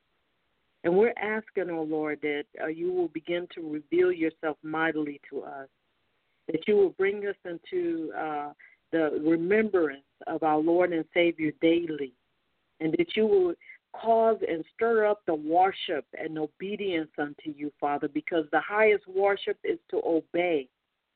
The highest commandment is to love you with all of our hearts. And Father, we desire to do so. We ask, O oh Lord, that as you reveal yourself to us, Father, and that you come down in the midst of us, O oh, Father, hallowed be thy name. Let your will in heaven that is in heaven, let it be done in this earth, O oh God. We desire your will in the earth. We desire your way. We desire your rule. We desire your reign on the hearts and the throne of the mind of every man and every woman, every child. We desire it, Father. We say, Come down. Come down and bring your communion in, O God of Israel. We ask, O Father, that those that do not know you, Father, that you will tap on their hearts and that you will knock on their hearts and that you will that you will just come in, Father, to everyone that will open their hearts and receive you, Father. We ask that you will come in and dine with them, O God. And we ask in the mighty name of Jesus Christ, O Lord, that you will be a covering over their lives, over their everything that they have, over their children, oh Father. We ask you bring a divine protection and shield. We invite your holy archangels in, oh God. We ask in them all of these things in the mighty name of Jesus Christ. Let there be a strong deliverance, a strong redemption in this hour, God. O sheko ora masambai ye abba. Oromo o taba asana. Let your mercy come in, O God. Let your grace come in, O God, to shake the foundation of man in the mind and spirit and soul, O Lord, until they remember and that they know that there is a God in Israel. We plead for you in this hour, O God. For the body of Christ, we plead for you, O God. We plead for you to come into the body of Christ and bring your truth in, in the spirit, O Lord. Raise up your leaders, raise up your prophetic and your apostolic, O God. those that are receiving the mysteries of your kingdom to teach the children your kingdom, your way. Because you said in your word, Seek ye the kingdom of God first, and all things, and your righteousness, and all things will be added. Father, we desire it in this hour. We desire to draw closer to you, O oh God, in Jesus' mighty name. Touch us, O oh Lord. Touch us in your divine will and under your divine unction in Jesus' mighty name. We pray. Amen. Yes. Thank you. Thank you for that, Dr. Ghani. Yes, Lord. Yes, Lord God. We thank you. We praise you, Lord God. Minister Belinda, would you like to continue in the prayer? Uh, yes. Thank Father, in thy name, Jesus, no other name, God, no other name. But you said through your name all things are possible, God. And Lord, we ask God with the sovereignty, God, that you are Almighty God. And Lord, heaven and earth belong is in your hands, God. And every soul on this planet, God, you created. Father, we ask God, those that have been hurt, God, you're still a healing God. Lord, and I'm not talking about a dead religious God, but there is a living God with real power. He is able to heal, He's able to set free, He's able to deliver you out of any form of bondage. There's no place that God cannot reach, no place that He cannot touch. Every person, God, that, that cannot even speak what has been done to them, God is still there. Lord, we ask you, God, to reveal yourself to them. Let them know, God, that you are alive and living, Father. There's a spirit, God, on this earth wants to make you mythical. That your word is not real. But God, I testify as a living testimony. Because, God, that's what you said when you came in my life, and I asked you, why weren't you there, Lord? Why didn't you come? Why was all these things allowed to happen? And you said that I was a living testimony that testified to your people that God is real. And where you didn't see him, he was there. He said, My people perish for lack of knowledge. A lot of y'all been lied to and have not been told the truth. You've been told about these false gods and false religions and have not seen the living God. He said there are many gods, but there is one living God. And when that living God steps in, there is a difference. There's a reality, a power that is unlimited. Diablo Sunday because God we're asking you. God, you have the key to every soul. Unlock those souls that are crying out to you, Lord God, that are searching. Is there really a living God?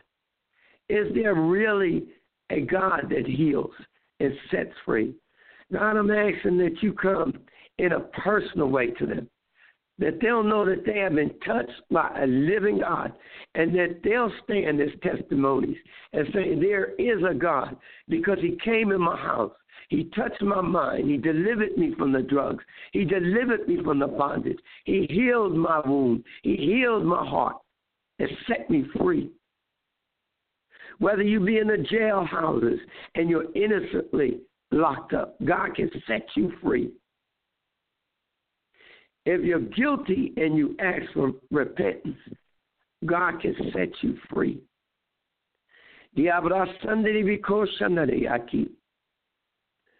Even in the depthness, depthness that the sorrow lays down in, God can pull it out, but with his loving hands and heal you. God, let them know, Lord. Reveal your truth, God, to them. Reveal it, God, in the name of Jesus. Minister to their hearts, Lord Father.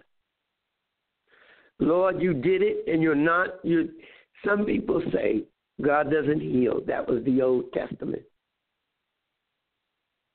But you say you are the same God that you were yesterday, today, and tomorrow. You change not. You heal people now, God. Diablo Sunday Biko. In Jesus' name. Lord, turn the lights on. Turn the lights on us so that, so that they can see. Some are in a darkened room, in an unfamiliar place. They cannot turn on the light. They don't know how to turn it on. But God, you know exactly where they're at. You will know exactly where their hearts are. Lord, you know that every hair on their head is numbered. God, you know them. But some of them don't know you. Lord, in Jesus' name, God, reveal ourselves unto them, Lord Jesus. Where there's no hope, Lord, give them hope. But let it be by your Spirit, God. Lord, because everything that comes from you is real. It's not this fabricated stuff, Lord, but it has life. Lord, in the name of Jesus, this can only be done by you. So, Lord, we pray the prayer of faith, God, and we believe what we pray, God. Father, because we have tasted of your goodness. We ourselves have seen miracles in our lives. We are your testament, God.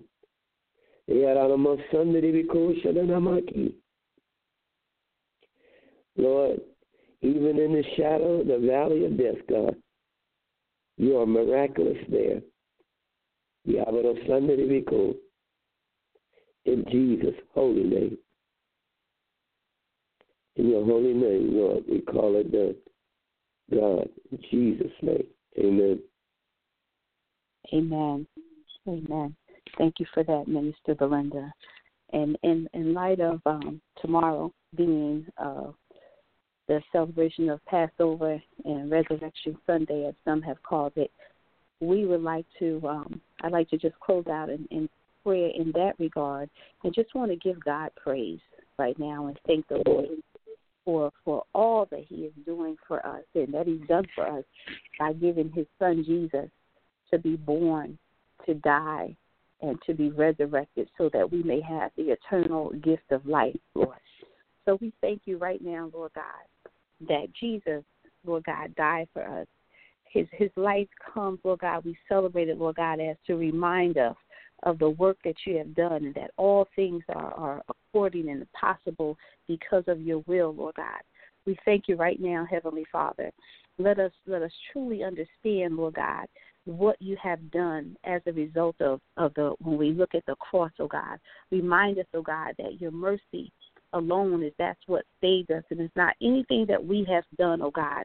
And may we grasp, Lord God, the greatness of that mercy and, and that we be filled with living hope today, oh God, because of your resurrection, oh God, that we may look upon the cross and know that we can live, oh God, because of Jesus, because he died, Lord God, so that we can live today, Lord God.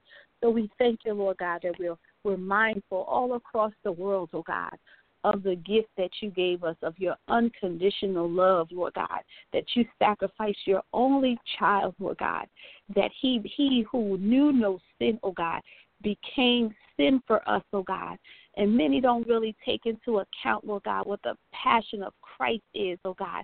That he, Lord God, he was beaten and he was bruised, Lord God, and and, and all of the sin, Lord God, was placed upon him, oh God, that it it every every so God known to mankind today, oh God, Jesus already bore it, oh God, and all of the afflictions, oh God, was done unto his body, Lord God, when he became flesh, Lord God, and dwelt among us, oh God. He suffered and died, Lord God, so that we can live today, Lord God.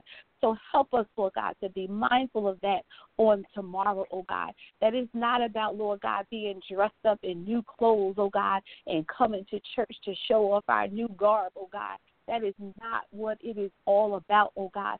But it is about, Lord God, that you came, Lord God, and, and got in flesh, Lord God. You, Jesus came down in flesh from God from the throne of God. He became poverty and sickness and disease, oh God, so that we could live today here on this earth, Lord God. That He came, Lord God, to give us back our rightful godly authority, oh God, that was taken away from us, oh God. We thank you right now, Lord God, for the authority that is given to the believer, oh God, who believes and who has accepted you as Lord and Savior over their lives, oh God. You said that you've given us power, oh God, to tread upon serpents, oh God, and over all the plans of the enemy, Lord God. So we thank you, Lord God, that we have victory today, oh God, because of Jesus, Lord God. And we thank you right now, Lord God, and we give you the praise the glory and the honor, oh God, that is due unto you, Lord God. May it be so, Lord God. May your praises be sung, Lord God, in every house of worship, Lord God, on tomorrow, oh God. And even today, Lord God, as they sing praises unto your name, this being the weekend, oh God, of your son's death and resurrection, oh God. We thank you right now, Lord God, and we praise your holy name, God. We lift you up, oh God, and we just want to tell you, thank you, God. Thank you, oh God, because you didn't have to do it, oh God, for us, oh God, because your love for us is so great, oh God. We want to say thank you, Lord God, and bended hearts and bended knees, oh God. We thank you, Lord God, that the people's eyes and their ears and their hearts and their minds, oh God, become open, Lord God, and they receive you, oh God, in your goodness, in your fullness, in your wholeness, oh God that their lives can be changed, oh God, that we put aside all of the things, oh God, that are not like you, Lord God, as we read about as you as Jacob told his people, put away those idols, oh God. Anything, Lord God, that is ahead of that we place that higher than you, oh God, can be considered an idol, oh God. So we pray, Lord God, that we cast down those things, oh God, that want to exalt themselves up against you, oh God, and that we bow our hearts and our minds to you, oh God, to honor you and to praise you, oh God, that we will serve you in this time and in this hour, oh God, that your will will be done on earth as it is in heaven, Lord God. Thank you, Lord God for your grace and for your mercy, oh God, that you extend to us each and every day, oh God. We thank you yet again, Lord God, that we are still yet among the land of the living, Lord God, that we can praise your name, that we can share your uncompromised word, Lord God. So we thank you for it today, oh God. We thank you for those that are listening in the audience, oh God. If they have yet to come to know you, oh God, we thank you and we praise you, Lord God, for the laborers that you have send across their path, oh God. Because although we know, Lord God, that everyone won't accept you, oh God, we pray that they will because it is your heart's desire that all shall be saved and that none shall be lost, oh God. But you've given us a free will, oh God. And it is our free will, Lord God, to accept or reject you, oh God. And I pray, I pray, God, with everything that's within me, oh God, that there are more acceptance than there are rejections, oh God, so that your people can be saved and they cannot die and not know you, but live a life eternally with you, oh God.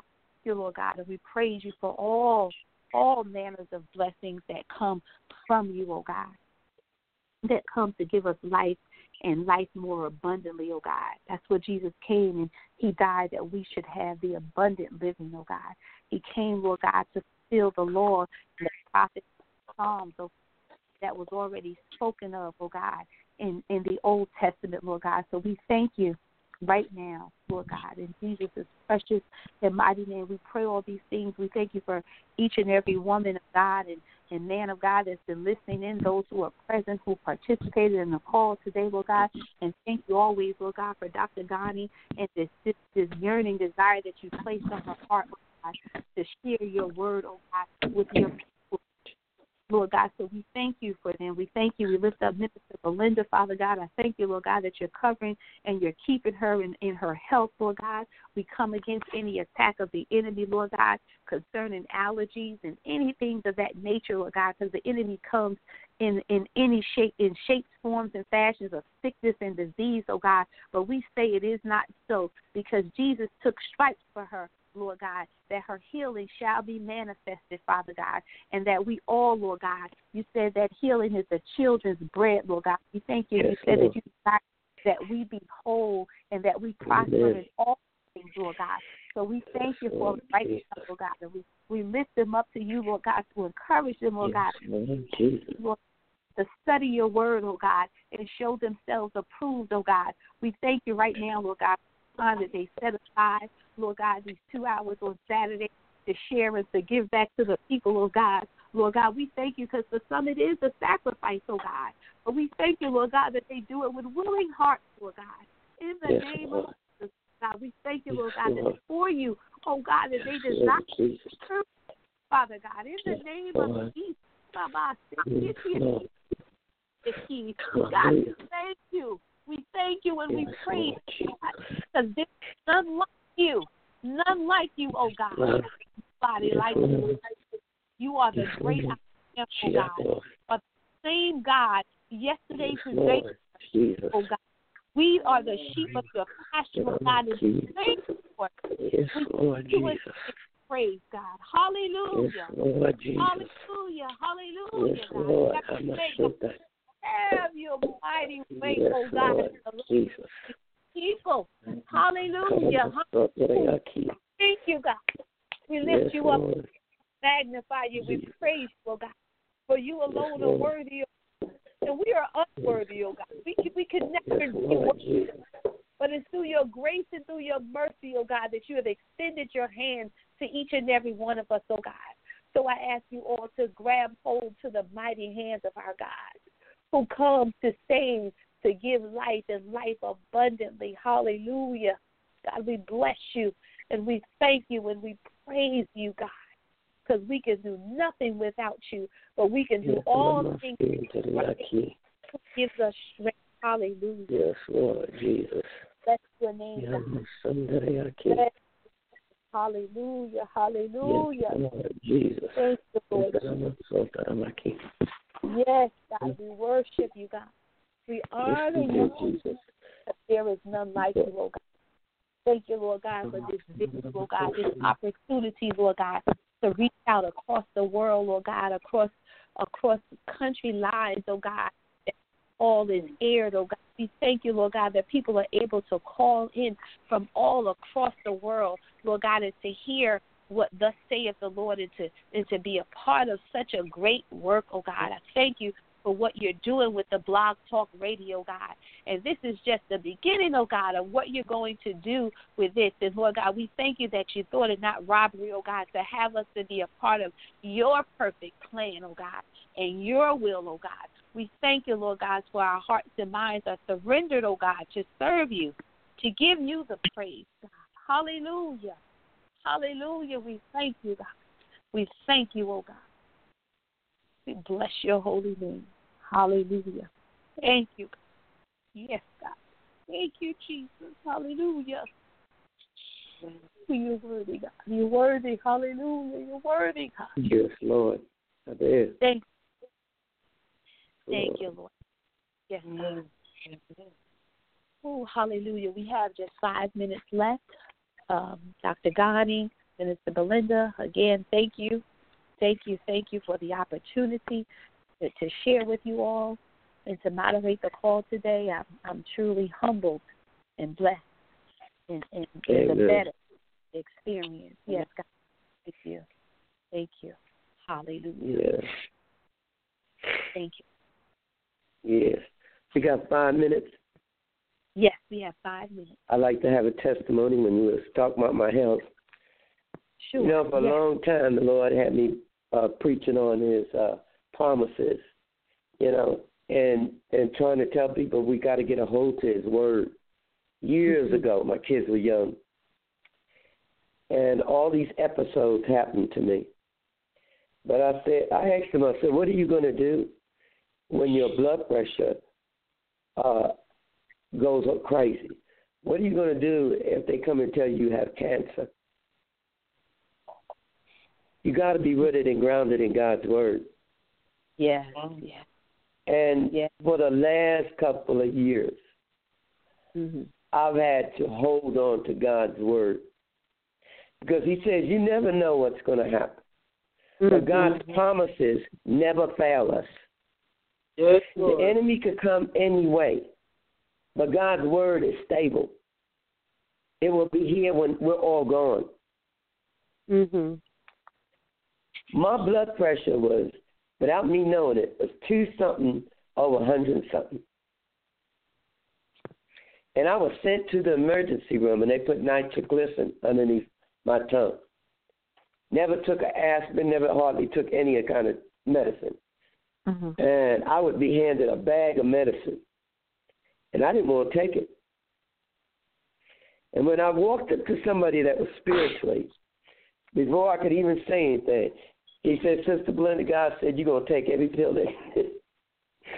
and I said, Okay, Jesus, submission. Hmm. But the pills changed as I obeyed God and the instructions. Mm-hmm. And I held on to God's promise no matter what my levels. I said, Lord, you said, by your stripes I'm healed. Lord, let my body line up with your word, line upon line, precept upon precept. I went to the doctors. My blood pressure now is like 120 something over 60. Wow. But I look back at my records, what it used to be on a daily basis. Uh, I related with the asthma, but God is still he. If He could do it in one area, He'll do it in the, the other area. Mm-hmm. I asked him when this area would level up, something else would try to unlevel. But God's bringing it in alignment, all of it. Strength, my uh, uh, all of it is coming back. And when I felt my my health was leaving, I cursed it. I said, uh uh-uh. uh I said, Lord, you restore unto my health. And I re- quoted the scriptures. You know, where the cankerworms came mm-hmm. and ate up everything, but God said He blessed it after. Where the cankerworms wanted to waste, God turned it to, to prosperity, whether it's health, whatever area. When I sat in that doctor's office, I just, the memory of where God has taken me from, and every word that He said, I sat there with Jesus. He said, Belinda, didn't I say this long before this would happen? You saw yourself going into hospitals and you saw your sickness. And I said, Lord, I don't want that kind of testimony. and I remember uh, when he gave me the dream of Job. And the persecutions used to come left and right, inside of God's house, outside of God's house. And he gave me the scripture. He said, You haven't suffered unto blood.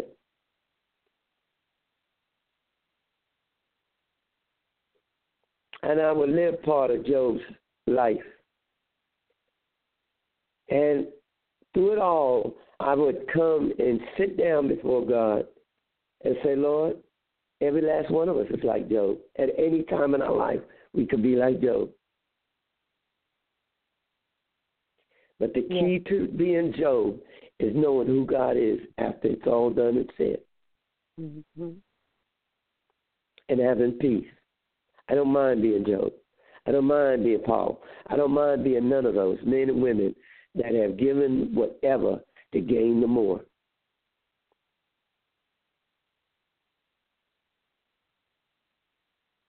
To just have the story and walk, let God walk you through your Mm-hmm. story, your testament, and watch God's word be manifested, alive, living, evident in your life. It's better than any kind of silver and gold. Like I think it was Pete, was it Paul? He said, Silver and gold I have none. Mm-hmm. He told the man to get up and walk. Mm-hmm. I'd rather have no silver and gold than have what God has given us. Mm-hmm. He's made His word real to me and His promises. And if I had not gone through it, I sure wouldn't know it to the depthness that I do. That's true. Mhm. But you know one thing. Um, oh, anyway, we're we're off the air and we don't have any Okay. callers. But you know one one thing that I learned, and just similar like what you're saying, you, I think you go through certain phases in life that the Lord, uh, you get to a point where you realize it is well with your soul. Everything that Yeah. passes Mhm. and Yes. but um it, but I don't think everybody is quite there, and so they don't understand it. So they think you tr- Right. you trying to be more than what you think you are, but they don't know what you have to do. No. but they know Mhm. what you have been through to say the things that you say and know where you Right. stand, or Yeah. to say things that you speak because they don't know what you've been through. You understand what I'm saying? Yes. and um once once you get to that point and you see it is well with my soul you begin to say it more and more as time Yes. goes by and you see satan flee. Yes. you see And you don't dread and fear something that may come around the corner because God has showed you, no matter what, just like these men when they did it, Joe, uh, uh, what was it? I, I'm I'm not good with remembering certain things. Names. Uh, Jacob, when he got worried about it, but God already had the beginning and the end. Yeah. Mhm. Mhm. Mhm. we missed that, you know, like you're saying, Donna, once you got to walk with him, he, and he just asks you, just walk with me. Just, Yep. just trust me. Come on. Don't, I understand your fear. You surrendered it to God. He doesn't, he doesn't ask. You know, Mhm. it's just the willingness, the obedience. yep Just walk with him. Even when you feel like you're stumbling, Mhm. stumbling in him. If fear tries to come, God will take care of the fear. Mhm. Yeah, but you know, a lot of times we we um I think I said this uh, last week, you know, where the, the focus was on cliches instead of the Mhm. realness. What you're saying, instead of the realness um, Yes. with the real connection with God, and because of that, um, they, they, like I said, growing, growth, growth Yes. it's kind of left undone because um, the hunger and the thirst is in the ways that I've been taught instead of the ways that of the known with God, Yes. um, that intimate connection. And until you get to that point where you can sit sit down on the middle of the floor without anything around you, and and talk to God in such that intimate level, and know that He's going to respond back to you, in, in some kind of way, whether it be through a dream vision or whatever he spoke to Balaam with a donkey, so we can't cage him and say how he Yeah. would do it. But once Do it. once you get to that point, you know everything else is irrelevant, and you really you don't care what people think, say, do, blah, blah, right? You just know that Mhm. you have God and you have to trust Him, Yes. and um and and the Lord and I you know the Lord is such a, a, a revealing God. I I I told you know like like what you're saying. I I sent uh, a text uh, the other day and I said this thing is coming and it came. Sure enough, it came. Yeah. And but but the Lord is such a, a God that at times he- he's in real time mode in Revelation. And as you can see with Elijah, the woman who came, uh, the woman who was coming because her son was uh, dead, dead, he said, "Let her come, let her come, because God has hidden this from me, for some reason." Mhm. And so he told the servant, "Let her come." But he, but he also said, like I said, he said, "God has hidden this one from me." So there's times when the Lord will, uh, it will come in the physical, and it's time when it comes in the spiritual. But God, Yes. yet He reveals it in His time. Time. Yes. Uh huh. Mhm. Yes. And and and whether we can accept it or not is the uh, and adapt is the question. That, that's Yes. the whole thing. Because Yes. sometimes things that happen in certain environments we tend to cling to and assume the way it is everywhere we go. No, you better no. That's why you gotta constantly be praying, and and Yep. and and look, developing an ear to hear, and then a mind to listen, because it's it it seems so simple, you know. Well, this is not this is okay, but then when God gives you understanding, He said it's it's the simple things that I tell you to do. All of it matters. And if you don't do this and you do this, you're going to miss this. Why should I take that because it's convenient or it seems right when God wants to give me something greater? Mhm. But what is the greatness for? It's not it's not what we think. It's what God says. What God what will God do with it? Because everything has a purpose. Everything. Mhm. Mhm. But but I also wanted to say I won't be on next week. So Okay. hopefully I know I believe Gloria will be back, but I won't be on next week and going forward. Um, yeah. Something this time because it, it it's long winded when it's just two people. But Yeah. I guess say this, um, Sister Jacquelyn.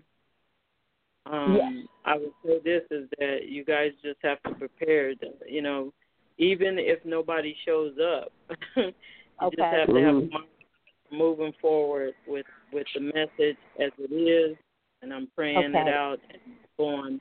You just have to have a mindset to be prepared any way it goes. That, Right. Yeah. mm, So we're gonna trust God because God can show up and and and Amen. extend it. Amen. That's right. And He's gonna give us the words to say to keep it keep it going on Yes. for the two hours. Amen. Yeah, that's right. Yeah. Oh, I know before I, I when we were doing it, it was times I I just was by myself. So that's yeah, I know all. you that's do. You're a veteran. to be ready to go. That's all. yeah, Ready to go But and you fill said in. she's a veteran, right, um, Minister Belinda? she's a veteran now. yes, she I- is. I'm She not is. trying to say, no, no, no. I'm not trying to say that I'm a veteran or anything like that. But what I'm No, trying to say no, I said that. I said that by the Spirit of the Lord.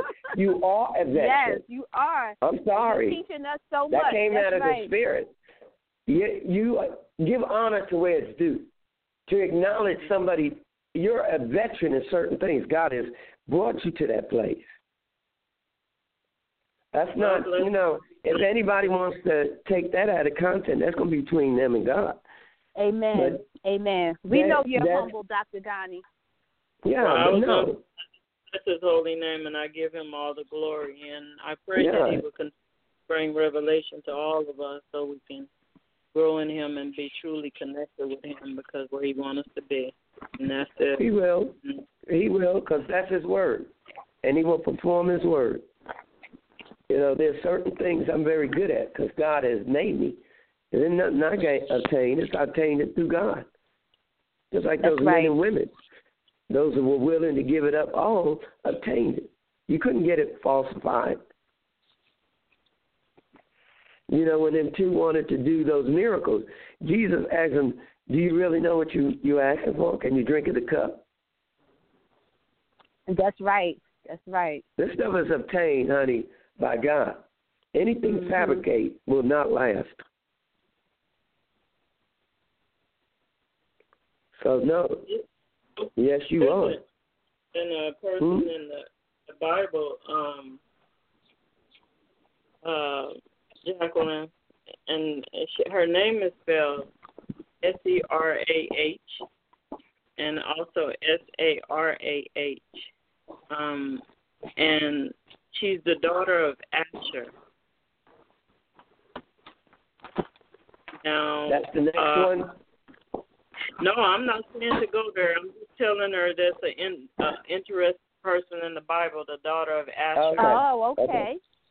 Uh, Okay. It's something to think of. I'm not saying to go there because ma- initially my mom was. Uh, I, if I was doing it, I'm not doing it now. So you are doing it, and you guys have to Yeah. be prayerful and decide which direction you're going now.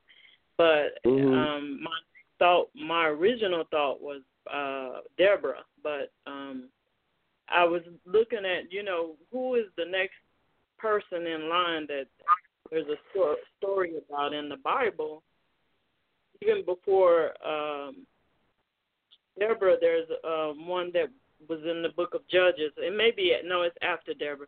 There was one in the book of Judges where the, the concubine was divided into pieces and sent out through Oh, all yes, Israel. I know that story. Oh, Yeah, yeah, so there's a whole bunch of stories, but we talking about the women of the Bible, and I, it'd be it would be good if we can touch on all the women of the Bible because, like I said, there's a hun- a lot that are always left out and undone Yes. because of the. I mean, and people need to know that these things happen to women, and that their situations that they're going through. Um, was something that was there in the beginning of time, and these topics are discussed in the Bible because they think the Bible's too holy to have anything Yeah. like this, and and they need to know.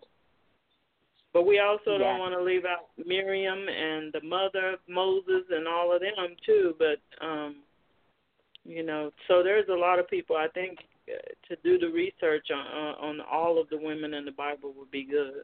But that's that's uh, Yes, that's I- good. I was- going to be you thinking guys. about, um, I was thinking about um my mind had went to Esther and to Queen Vashti, but like you say, even before we get that far, I even thought about Abigail, um, uh, that was married to um to uh what was his not before she married David- David. What was her husband's name? uh, uh, the son of Belial. Y- Yeah, the the the the, the silly simple Nabal. man. What's it? Naval, Naval, Naval. Nabal, Yeah, yeah, Nabal. yeah. I I thought I thought about doing her her as well, but Yeah. um, Minister Uh, Belinda, I don't Uh-huh. want to feel you know what if you if you think of one that we could get in depth in that could take us through the couple hours if it just winds up having to be you and myself, you know, feel Yeah. free to let me know. Now, so your number is your number the nine one eight four four eight number? yeah, four four eight Okay, forty eight good. Okay, yes, Uh, good. Tuesday Okay. it may change. I'm trying to get the same number, but if it does, I Uh-huh. I will uh get it to y'all. Okay. Okay. Um, okay. Also, too, I know Sister Jacquelyn has WhatsApp, but um, Minister Belinda also too. If you download um, a app that's called WhatsApp, uh, I'll send it to you. The link to it. Um, you can communicate with me for free. And Okay. and uh, mhm. Okay. So we're gonna we're going to we're going to do our due diligence too to make sure you know we're hearing from God, and we're gonna we're gonna continue this on, Dr. Ghani, because He gave it to you to obviously to pass the baton, and we're not gonna drop it. Mhm. So yeah. Right. Well, we're gonna- continue. we're going to believe Praise God God. that you know it's going to continue on. We may have some technical difficulties, but you know we're pretty. I'm I'm pretty tech savvy. I'm going to learn from you, Dr. Gotti, because you you're very skilled in that area, and I respect that. Yeah. be doing that. I'm I- like, I oh do my need gosh, to- when I, I look need at to it. show you that too. I need to do. I do need to show you how to access the uh studio and all of those things. So Yes, yes, yes. you know, because what's happening, um, Minister Belinda, when you are near a phone or a Wi-Fi or a TV or something Mhm. that Well, I was near the computer, and then I got Uh, away from it because Oh, I yeah. didn't have. Mhm. Yeah, and I didn't uh, the sound, but I guess a little static, whatever. And Yeah, I take my. Wi-Fi off, and my data is not on when I get on because you said that one time before. Okay. So I got away from that. I said they must be picking something up at this computer. So yeah, And that's what it is. What it is. Then, but um, um, that's it, it will pick up frequency. Also, too, um, just to let both of you know, if if you hear like um, sounds like that or the the you know the wavering and different things like that when people are on the phone. Sometimes they listen and online and then they'll call in, Mhm. and so that will cause it as well. I- If Okay. if people are listening online and then they call in, and so that way you can you can let them know um, if they can step away from, or, or if they're in the vehicle. I've had people that be in the car and they have their Mhm. radio going. Have one of those uh, satellite radios. It will do it as well. Yeah. So. Same thing. Yeah, it picks up the frequency. Mhm. Okay. Yep. Or if they're on their uh, Bluetooth or um, headset, it will do it. Headset. So then you can just, you know, let them know. And that is if you communicating when you open the lines and and you're talking with them, and there's a reason to let them know. Okay. Okay. Yeah. So but th- this is my last day. Okay. Really planning When are, when are you leaving for Ghana?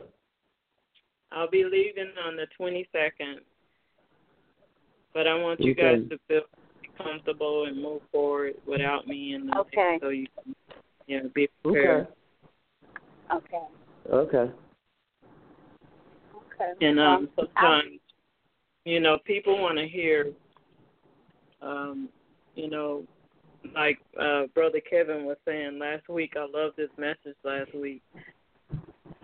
You know, he said, I believe in, you know, uh, telling, you know, preaching the word of God. In other words, he was saying, making the point that he he believed in preaching heaven and hell. You know, to Mhm. get the point. That that's what I was trying to say, but Yeah, because hell reason- is real. Hell is real.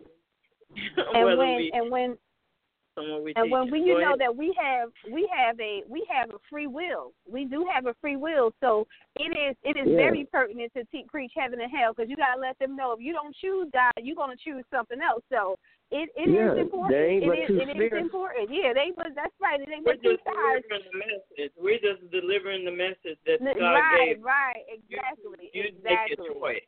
Yeah, you make your Right, choice. right, I heard what he was right. saying. I'm delivering Right, the 'cause all- message.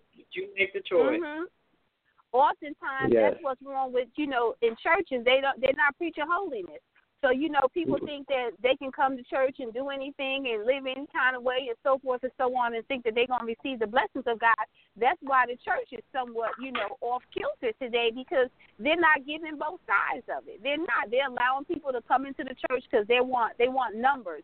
They're trying to fill it with bodies but you know that's that's not important to God because you know we, he he controls things whether it's a few or if it's many. He gonna still Many. have his way. So that does that does not matter to God at all. That only matters to man, and that that's a big problem because they just want to fill churches, so they're not living holy. So you have people from all walks of life that think that they can just come into the house of God. Just you know, yes, it's come as you are, you know, in terms of wherever your spirit is broken or anything, but you don't walk into the house of God in any shape, form, or fashion. You know, you there, it's, Mhm. there's got to be some reverence. There's got to be some reverence to the to, to God. Mm-hmm. You know, when you enter into His house, you shouldn't be, you know, think yeah, that you could just walk in. Mhm. Go ahead. I'm sorry. You know, you hmm you shouldn't feel as though that you should you could come into the God to the house of God any kind of way. You know, like I mean, I'm not talking about dressing up and all of that kind of stuff, but have some have some. If it's the best that you got, then clean it up for the Lord. Like just in your, because God knows it in your heart first and foremost. He knows if it's what's Yeah. in your heart, and that's what He's looking at. But don't come to God, you know, just just like you know that He He's not the God you know, who's hmm. in control. Because he is the hmm. God Almighty. Like, just like you could be standing here breathing today, he could snuff you out just like that. Read the Bible. You can see what he did just that. You know, uh, look look at Ananias and Sapphira. Like, drop dead, drop dead. Because they came in there trying to, hmm. you know, play games with the Almighty God and the Holy Spirit. It was like, no, we're not having that. So, but people Mhm. need, do need to realize that there is a reverence that you should have when you enter into the house of God, and it's not have to do with with your exterior, but your interior and your humbleness. You know how you come to God, because you can't come to God any any kind of way. You know, yes, mm-hmm. he's, he's merciful and all that, but God has a wrath, and that's what a lot yes, of times they don't teach. God has a wrath, and they don't they don't talk about that. Well, and then that's yeah. why everybody in desolation too, because they choose not to believe that which is true. They choose to believe the false. Um, and they love the false because it sounds good, it tickles their ears, and it makes them feel good, and which deals with all of those extra, uh, those external areas that the enemy, which is the enemy's playground. It doesn't deal with what's in them, but he searches the heart, but he also right. searches the mind, thoughts of man. And and the mm-hmm. thing about the heart you know somebody came back and told me well god god knows what's in the heart you know what i said yeah, but that's a scary thing. If God knows what's in your heart, not renewed in Him. You see. So mm-hmm. it's, it's, say that again, Dr. Nani, because you broke up when you was just okay. saying that. Say that one more time. Okay. She took the person told me said, "Well, God is searching the heart, so only it's only He know." No, no, no. Uh, Paul Peter knew what was in the heart of Sapphira and Ananias. He wasn't with them when they went to do that. The Holy Spirit that was with him and revealed it. And that's what a lot of people want to reject that and pretend like it doesn't exist. But because if they reject that, then they're rejecting the Holy Spirit and they're also rejecting Jesus Christ. Now, the other thing about the heart, now that when you say, you tell me that uh, God is knows my heart, Okay, but that's a scary thing because if God knows your heart and your heart is not pure with him and and and you are still doing the same things and you refuse to allow your heart to be transformed and renewed, that's very dangerous. That's very dangerous.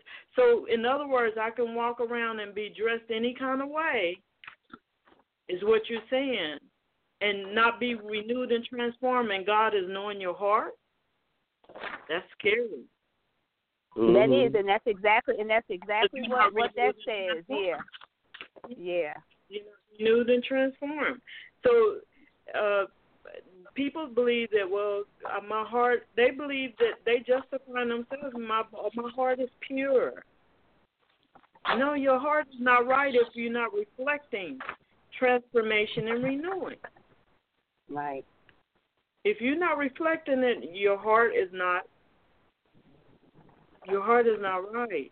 Now, because the Lord will convict you and let you know you're not dressed appropriately. The Lord will convict you and let you know that things that you have been doing yesterday, uh, you know, it's been what over I don't know how many years. I I've, I have drank wine. I have drank uh uh, other alcohol before before I became uh, truly born again. I was raised in the church, going to church, living in the church. But when I became born again, the Lord convicted me Himself. Nobody had to tell me right. that it was wrong. And He began to show me in His, in the Bible different scriptures. I would pick up the Bible and I'm reading it, and He's showing me that I'm an abomination. So I go deeper and understand. Okay, well, if you're saying strong drink and, and over here, and you're saying drink over here, then I need to understand what are these in the uh, Hebrew and the Greek, so that I will not be off base with God. So the Holy Spirit will convict you, but a lot of people lay the conviction down and say, "Well, my pastor's doing it, my my uh, mm-hmm. sister, they all on the church, they doing it." And my aunties and uncles, they've been doing it all their life. Nothing happened to them, so let me just keep doing it. They justifying mm-hmm. themselves. So the conviction is not the conviction. The same conviction you got, the same conviction that somebody else got is is, is not that it's not the same because anytime they go off into the realm of God, they will get the they they're going the whole the God is going to start tapping on their doors. Same way he tapped on your door. But they are rejecting the Holy Ghost and and God was just what Minister Belinda was saying. What people don't understand, we in a different time and a different a different dispensation. Uh, uh, one of the things uh, I went to my this room in my house when I didn't have nothing, and God uh, brought back the things that I I had saw you know inside my heart when I was a kid, and I just gave up hope. You know, I just they're not real. And one was a home, you know, where I would be safe. And if I had one, when me and my kids had nothing, I said, Lord, I want my guest room to be the prettiest room in my house. So whenever you ask me to help someone, they'll feel your love in that room. And when my brother came, he fixed that room up. He had a talent. I mean, everyone could buy stuff at the thrift store, do stuff with a little bit of money. And he fixed that room up real nice. And I sat down on, on the side of this table, looked at the bed, and and uh, just rubbed the the quilt. And I thought of my brother Haywood when he was with me, and he told me I had to put him out though. he went went on his own because he tried to set up stuff in my house. And I told him, I said, I love you, Haywood, but you're getting the crap out of my house. and uh he told me, he said, Claudette, call me by my middle name, Claudette. He said, you know, at all the places I've been, most of all the places he's been, people had to put him out. He said, this is the, the I had the best time with you. Mm-hmm. And I I thought about him and said, hey, where you going?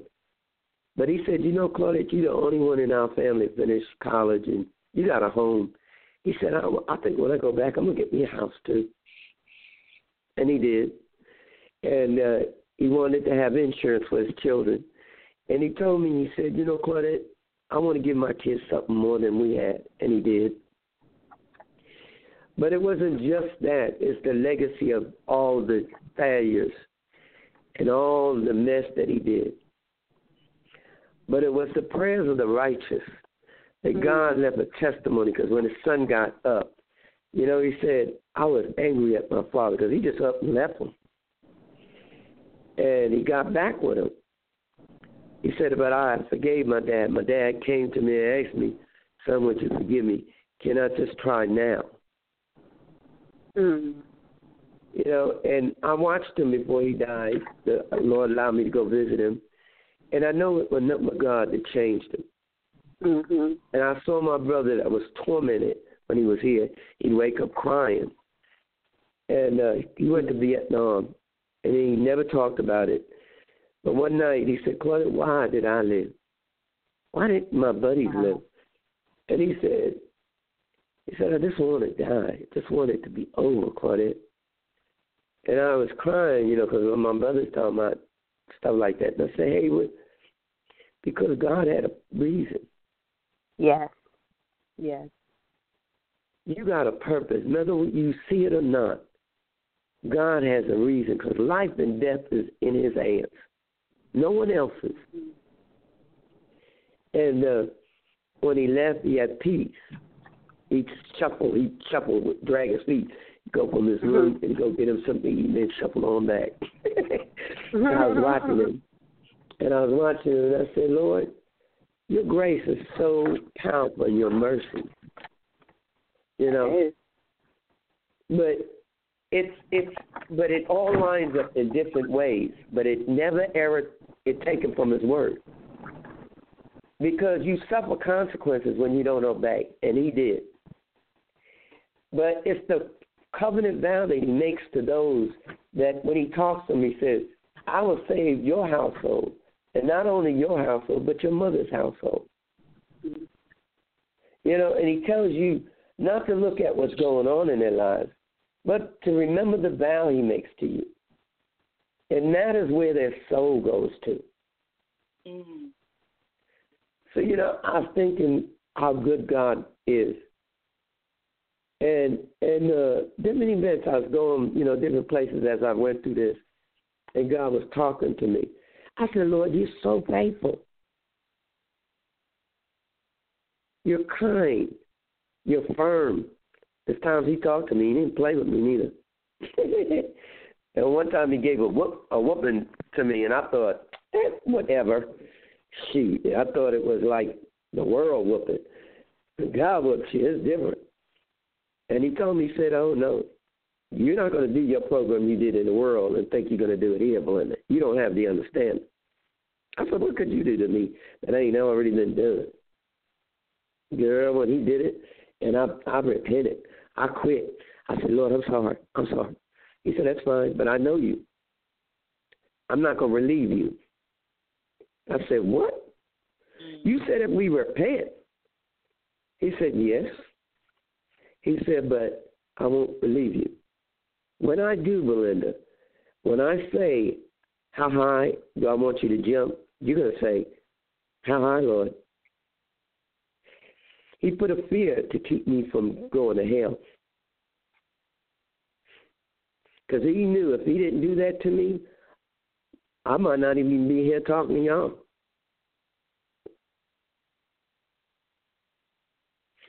And when he showed me that money, you know, I could have picked the money up. You know, what if nobody's around? They don't see you, you know? Yeah. You need money, and it's there. Hmm.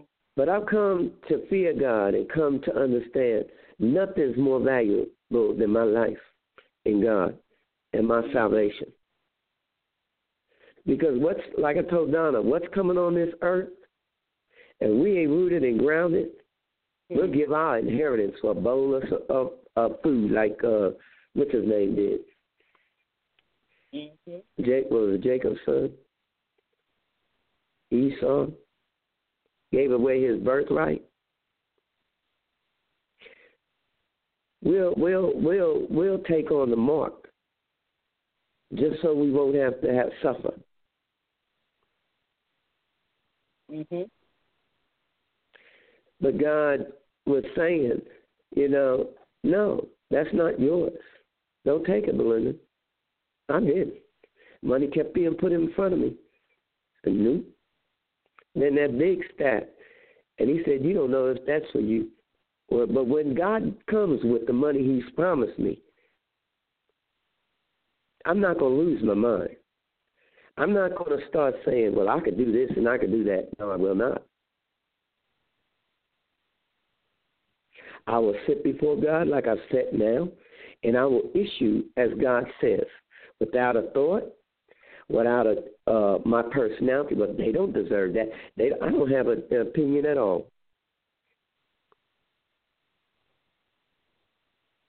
You, The fear of God. You Mm-mm. know, Uh, yeah.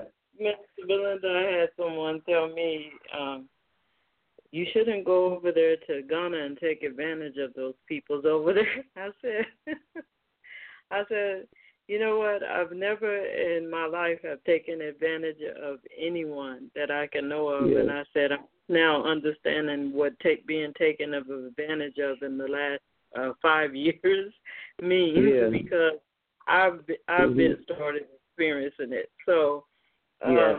because you know in in in uh, some places you know that it's just not a common thing that that kind of thing happens but Yeah. in some places you realize that it's it's a norm Yeah. especially when you get in the mix of im- impoverished environments it's a norm and they don't even know what they're doing because they they've been so conformed to it and the pastors are doing it too so they believe that what they're doing is right and that's why I said people's minds have to be woken up. Somebody asked me, so if you did see an umbrella lying there and uh it wasn't yours and you needed it while it was raining, you wouldn't pick it up and use it. I said, no, I can't. I can't do that.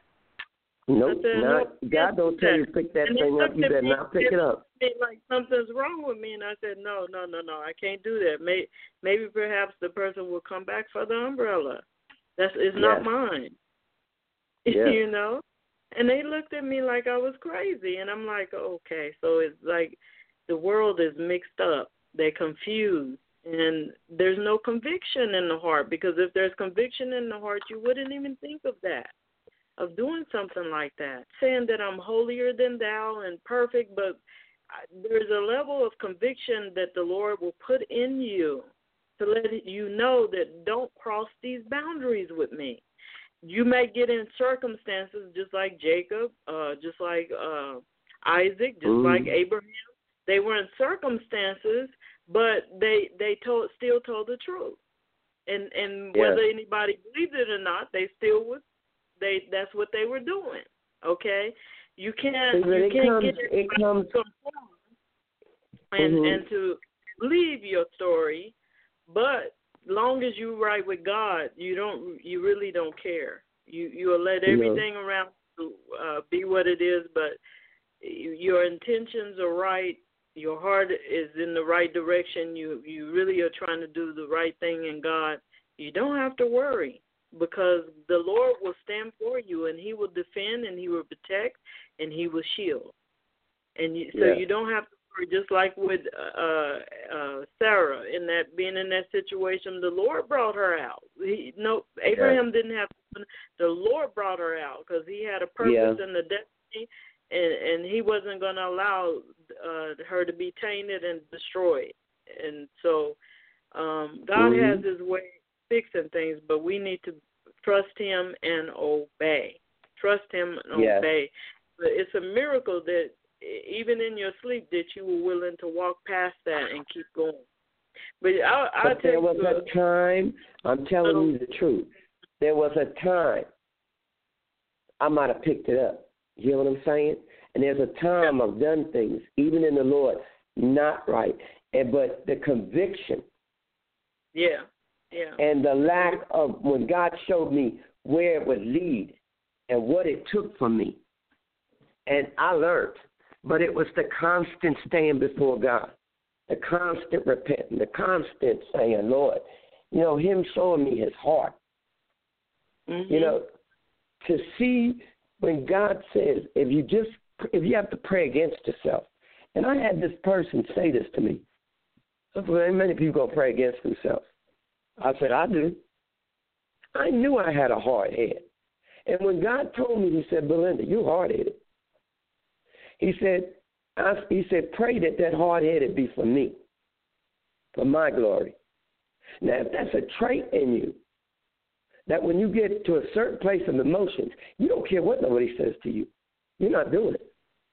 I immediately started praying against me. I said, God, let me be hard headed on you. If you tell me, I won't be moved. I don't care who comes up. But he kept me. When I didn't think I could be kept, you know what I'm saying? I said, Lord, tie me to the altar. Don't let me slip. I said, Lord, don't let, I want no part of controlling this. And I would pray the scriptures. Lord, he said, is he a God that ain't can't keep you? Is he a God that can't do this and do this? And I recorded that. I said, Lord, you said you're a God that can save, that can heal. That you're the God that's keeping me, not myself. Hallelujah. Amen. But I've got to the place to know who He is, and seen too many glory, glorious miracles, and Yes, seen Lord. too many pathways with Him to deny Him and and not know that He is God. I don't have to take nothing from nobody. And I, Amen. I told my daughter, I said, God is showing me, and it's going to be crazy. And if I'm not rooted and grounded, and I don't know, he said, when all this can be taken from me, what would you do? Man, that time he said that, I ran to the table, got my Bible. I said, Lord, this is the only hope I know is your word. And as long as that word, and I'm grounded, grounded and rooted in that word, word, can nobody take it from me. That's right. When you have no food, that word can bring food. I'm telling you the God's truth. It can. Been there. You ain't got no it. protection, and they got arms. God can take the fear off of you and show you. He can send an angel, an angel that can kill a thousand, and stand before you and let them see it and say, "Touch not my anointed." Mhm. Amen. Amen to that. Amen to that. And it will take that. It will take that. Because it's going to take the power of God for what's coming for you to survive. And And and, God and Yeah. repented. Repented. That's Yes. it. Just repented Repent. because- That's it. Just repent. And just trust God. Yeah. as I I've seen. Uh, I mean, you know, it's been it's been a long haul, but God is good through it all. He has yeah. been good. Yeah. And I wouldn't. But you stayed the course. Going through anything that I've been through because it's a good it's good it's a good thing and and it brought me closer to God. Everything brought yes. me closer, so I can't complain. And I'm mm-hmm. I'm like I'm not uh trying to say uh that I'm perfect. I'm not trying to um exalt, and I'm not trying to uh, say I'm somebody. But I can say this: is that God is good if we allow Him in our lives and we allow Him to and walk in and desire it because yes. people walk in, but they don't really desire it, and some want mm-hmm. only a portion of it. Some some want to be totally distant from it, but just come in the midst every now and then, and and uh, those are dangerous places to be. And I just uh, it's not by force. It's it's something that we keep preaching, and we let mm-hmm. go. We let God. Yeah, and that's like uh, Sister Jacquelyn said, it's it's free will. As I had uh, some people already on this last uh, one saying that um, that it's something I think you want you were saying something in regards to uh, I believe uh, what the Lord had showed you about the keeping the eyes on the Lord and this and that, mm-hmm. and they said they thought that we were t- that you were talking about them, but I was thinking they were going to refer something that I said. but mm-hmm. they said, you understand what I'm saying? And if you do yes. think somebody's talking about you, then that and you believe that that's for you, what do you do? Repent and go into correction. Yes, the eyes of the and, Lord is is on you. The Spirit of the Lord is saying something to you. Accept it. Whether it's, this whether it's, the minister preach and it hit me right in the head. Yeah, but even if it's uh, flesh or in the spirit, if it's talking about you and you feel guilty, clean it up. Mhm. Yeah. Clean it up. You know.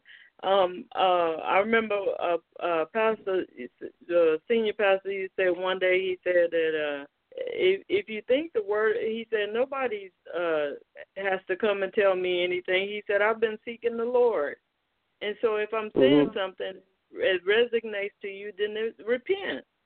But I I remember mm-hmm. also in prayer meetings, I I didn't know those people's business in their house, but I'm saying the look what the spirit is showing me that somebody in here has been doing pornography on the computer, and and it's an opportunity for you to repent because what does the Holy Ghost do? Clean up, bring yes. it into purification and orderliness, so that the Spirit of God can truly flow in that environment. Mm-hmm. Okay?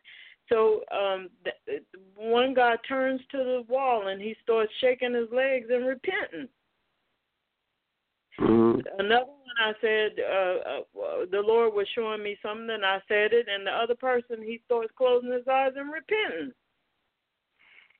So we have to uh, understand that nobody is saying, not all the time, uh, God uses the Holy Spirit to bring correction, to bring the person into the state of where He wants them to be, so that He can flow, that that that His natural order is moving and flowing, so that things can go into the uh, place where He can dwell in the midst of us, dwell in us and with us. And it's yeah. and, and a lot of times people take it to offense but it's not a offense, especially if the person doesn't even know your situation, don't know anything about you at all, and you know, even mm-hmm. even if they know, um, and and they telling you something and you know that it's right, clean it up, do your part, and allow the Holy Spirit to work in you and repent and move forward, and that and that's the best place to be because Nathan came in the natural to David. You see, mm-hmm. came in the spiritual, and he came in the natural. Natural. He said it in the parable, and then he said it's you in the natural. You. Natural. Okay. So, uh, you understand what I'm saying? So we have yes, to. I understand. If if I know that it's me, I have to repent. I have to move forward. I can't part of my heart, but also too we know when um um, people are using satire to target Mhm. you, elements of the environment which they know not anything about you. You understand what I'm saying? Yeah. And and I'm a person. I'm I'm a I'm a person. Um, I'm not even often seen or visualized Mhm. or or seen, but people will pop shot me to try to get me to respond or to try to get a, a, a you know you know how people come and plant a seed and then they try to get you stirred up to get you to re- be responsive to that you know so that Yeah. they can get you say something to defend yourself and those type of things Yes. and Yeah. people do that but it doesn't mean that um I'm I, a lot of times I don't even buy off into those things Mhm. I, really, I don't think I I do buy off into it because I hear it, I've heard it, but I don't buy off Mhm. into it. I just roll and keep my focus back on God. God, because it's you know that's the same thing Jesus did. You know, he knew the intentions of their heart. They'd ask him questions. They weren't seeking no understanding. They just wanted to catch him in something. And a lot of times he would tell them and what they were doing. Times he wouldn't. He just kept on going, focused on what God told him Doing doing his about being about his father's about, business. about his father's business. Yep. And Mhm. there's so much of his father's business to be done. So and we have no time and to entertain others. So we cast down every imagination. Imagination. to the soul. But I pray that, um, you know, as I told them, I said, well, if it's you, repent. Mhm. if it, and then they, what do they do? They start justifying themselves in the text, and I'm like, okay, good. and that's I'm finished, That, you that's know. on them. That's on yeah, them. that, mm, yeah. I didn't say So nothing because I didn't have nothing. I didn't have nothing this morning. I didn't have nothing. I, I went to the computer, got up early, and uh I didn't get. I don't know if it got raced or I, I don't know, and I couldn't get nothing. And I just sat there and I prayed this morning. I got something to eat and uh, took my medicine because I have to have uh, something in my stomach before I take the medicine. And I just prayed. hmm and uh, Yeah. I only spoke what the Spirit led me to.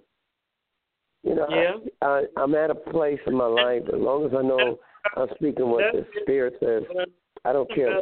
Uh, in the Lord. It's nothing better than spending time in the Lord and seeking Him. yeah, reading his word, but I like to share with other people. But I'm also realizing too that, um, you know, I, I learned something the other day talking to one particular person, and that is, is that Mhm. not every not everybody is seeking the Lord, and um, I, I and they know my position is Jesus Christ. Let me let's get off of here, and I'll call you direct, okay? okay, okay, bye. They know my position is Jesus Christ. I'll call you right back. Okay.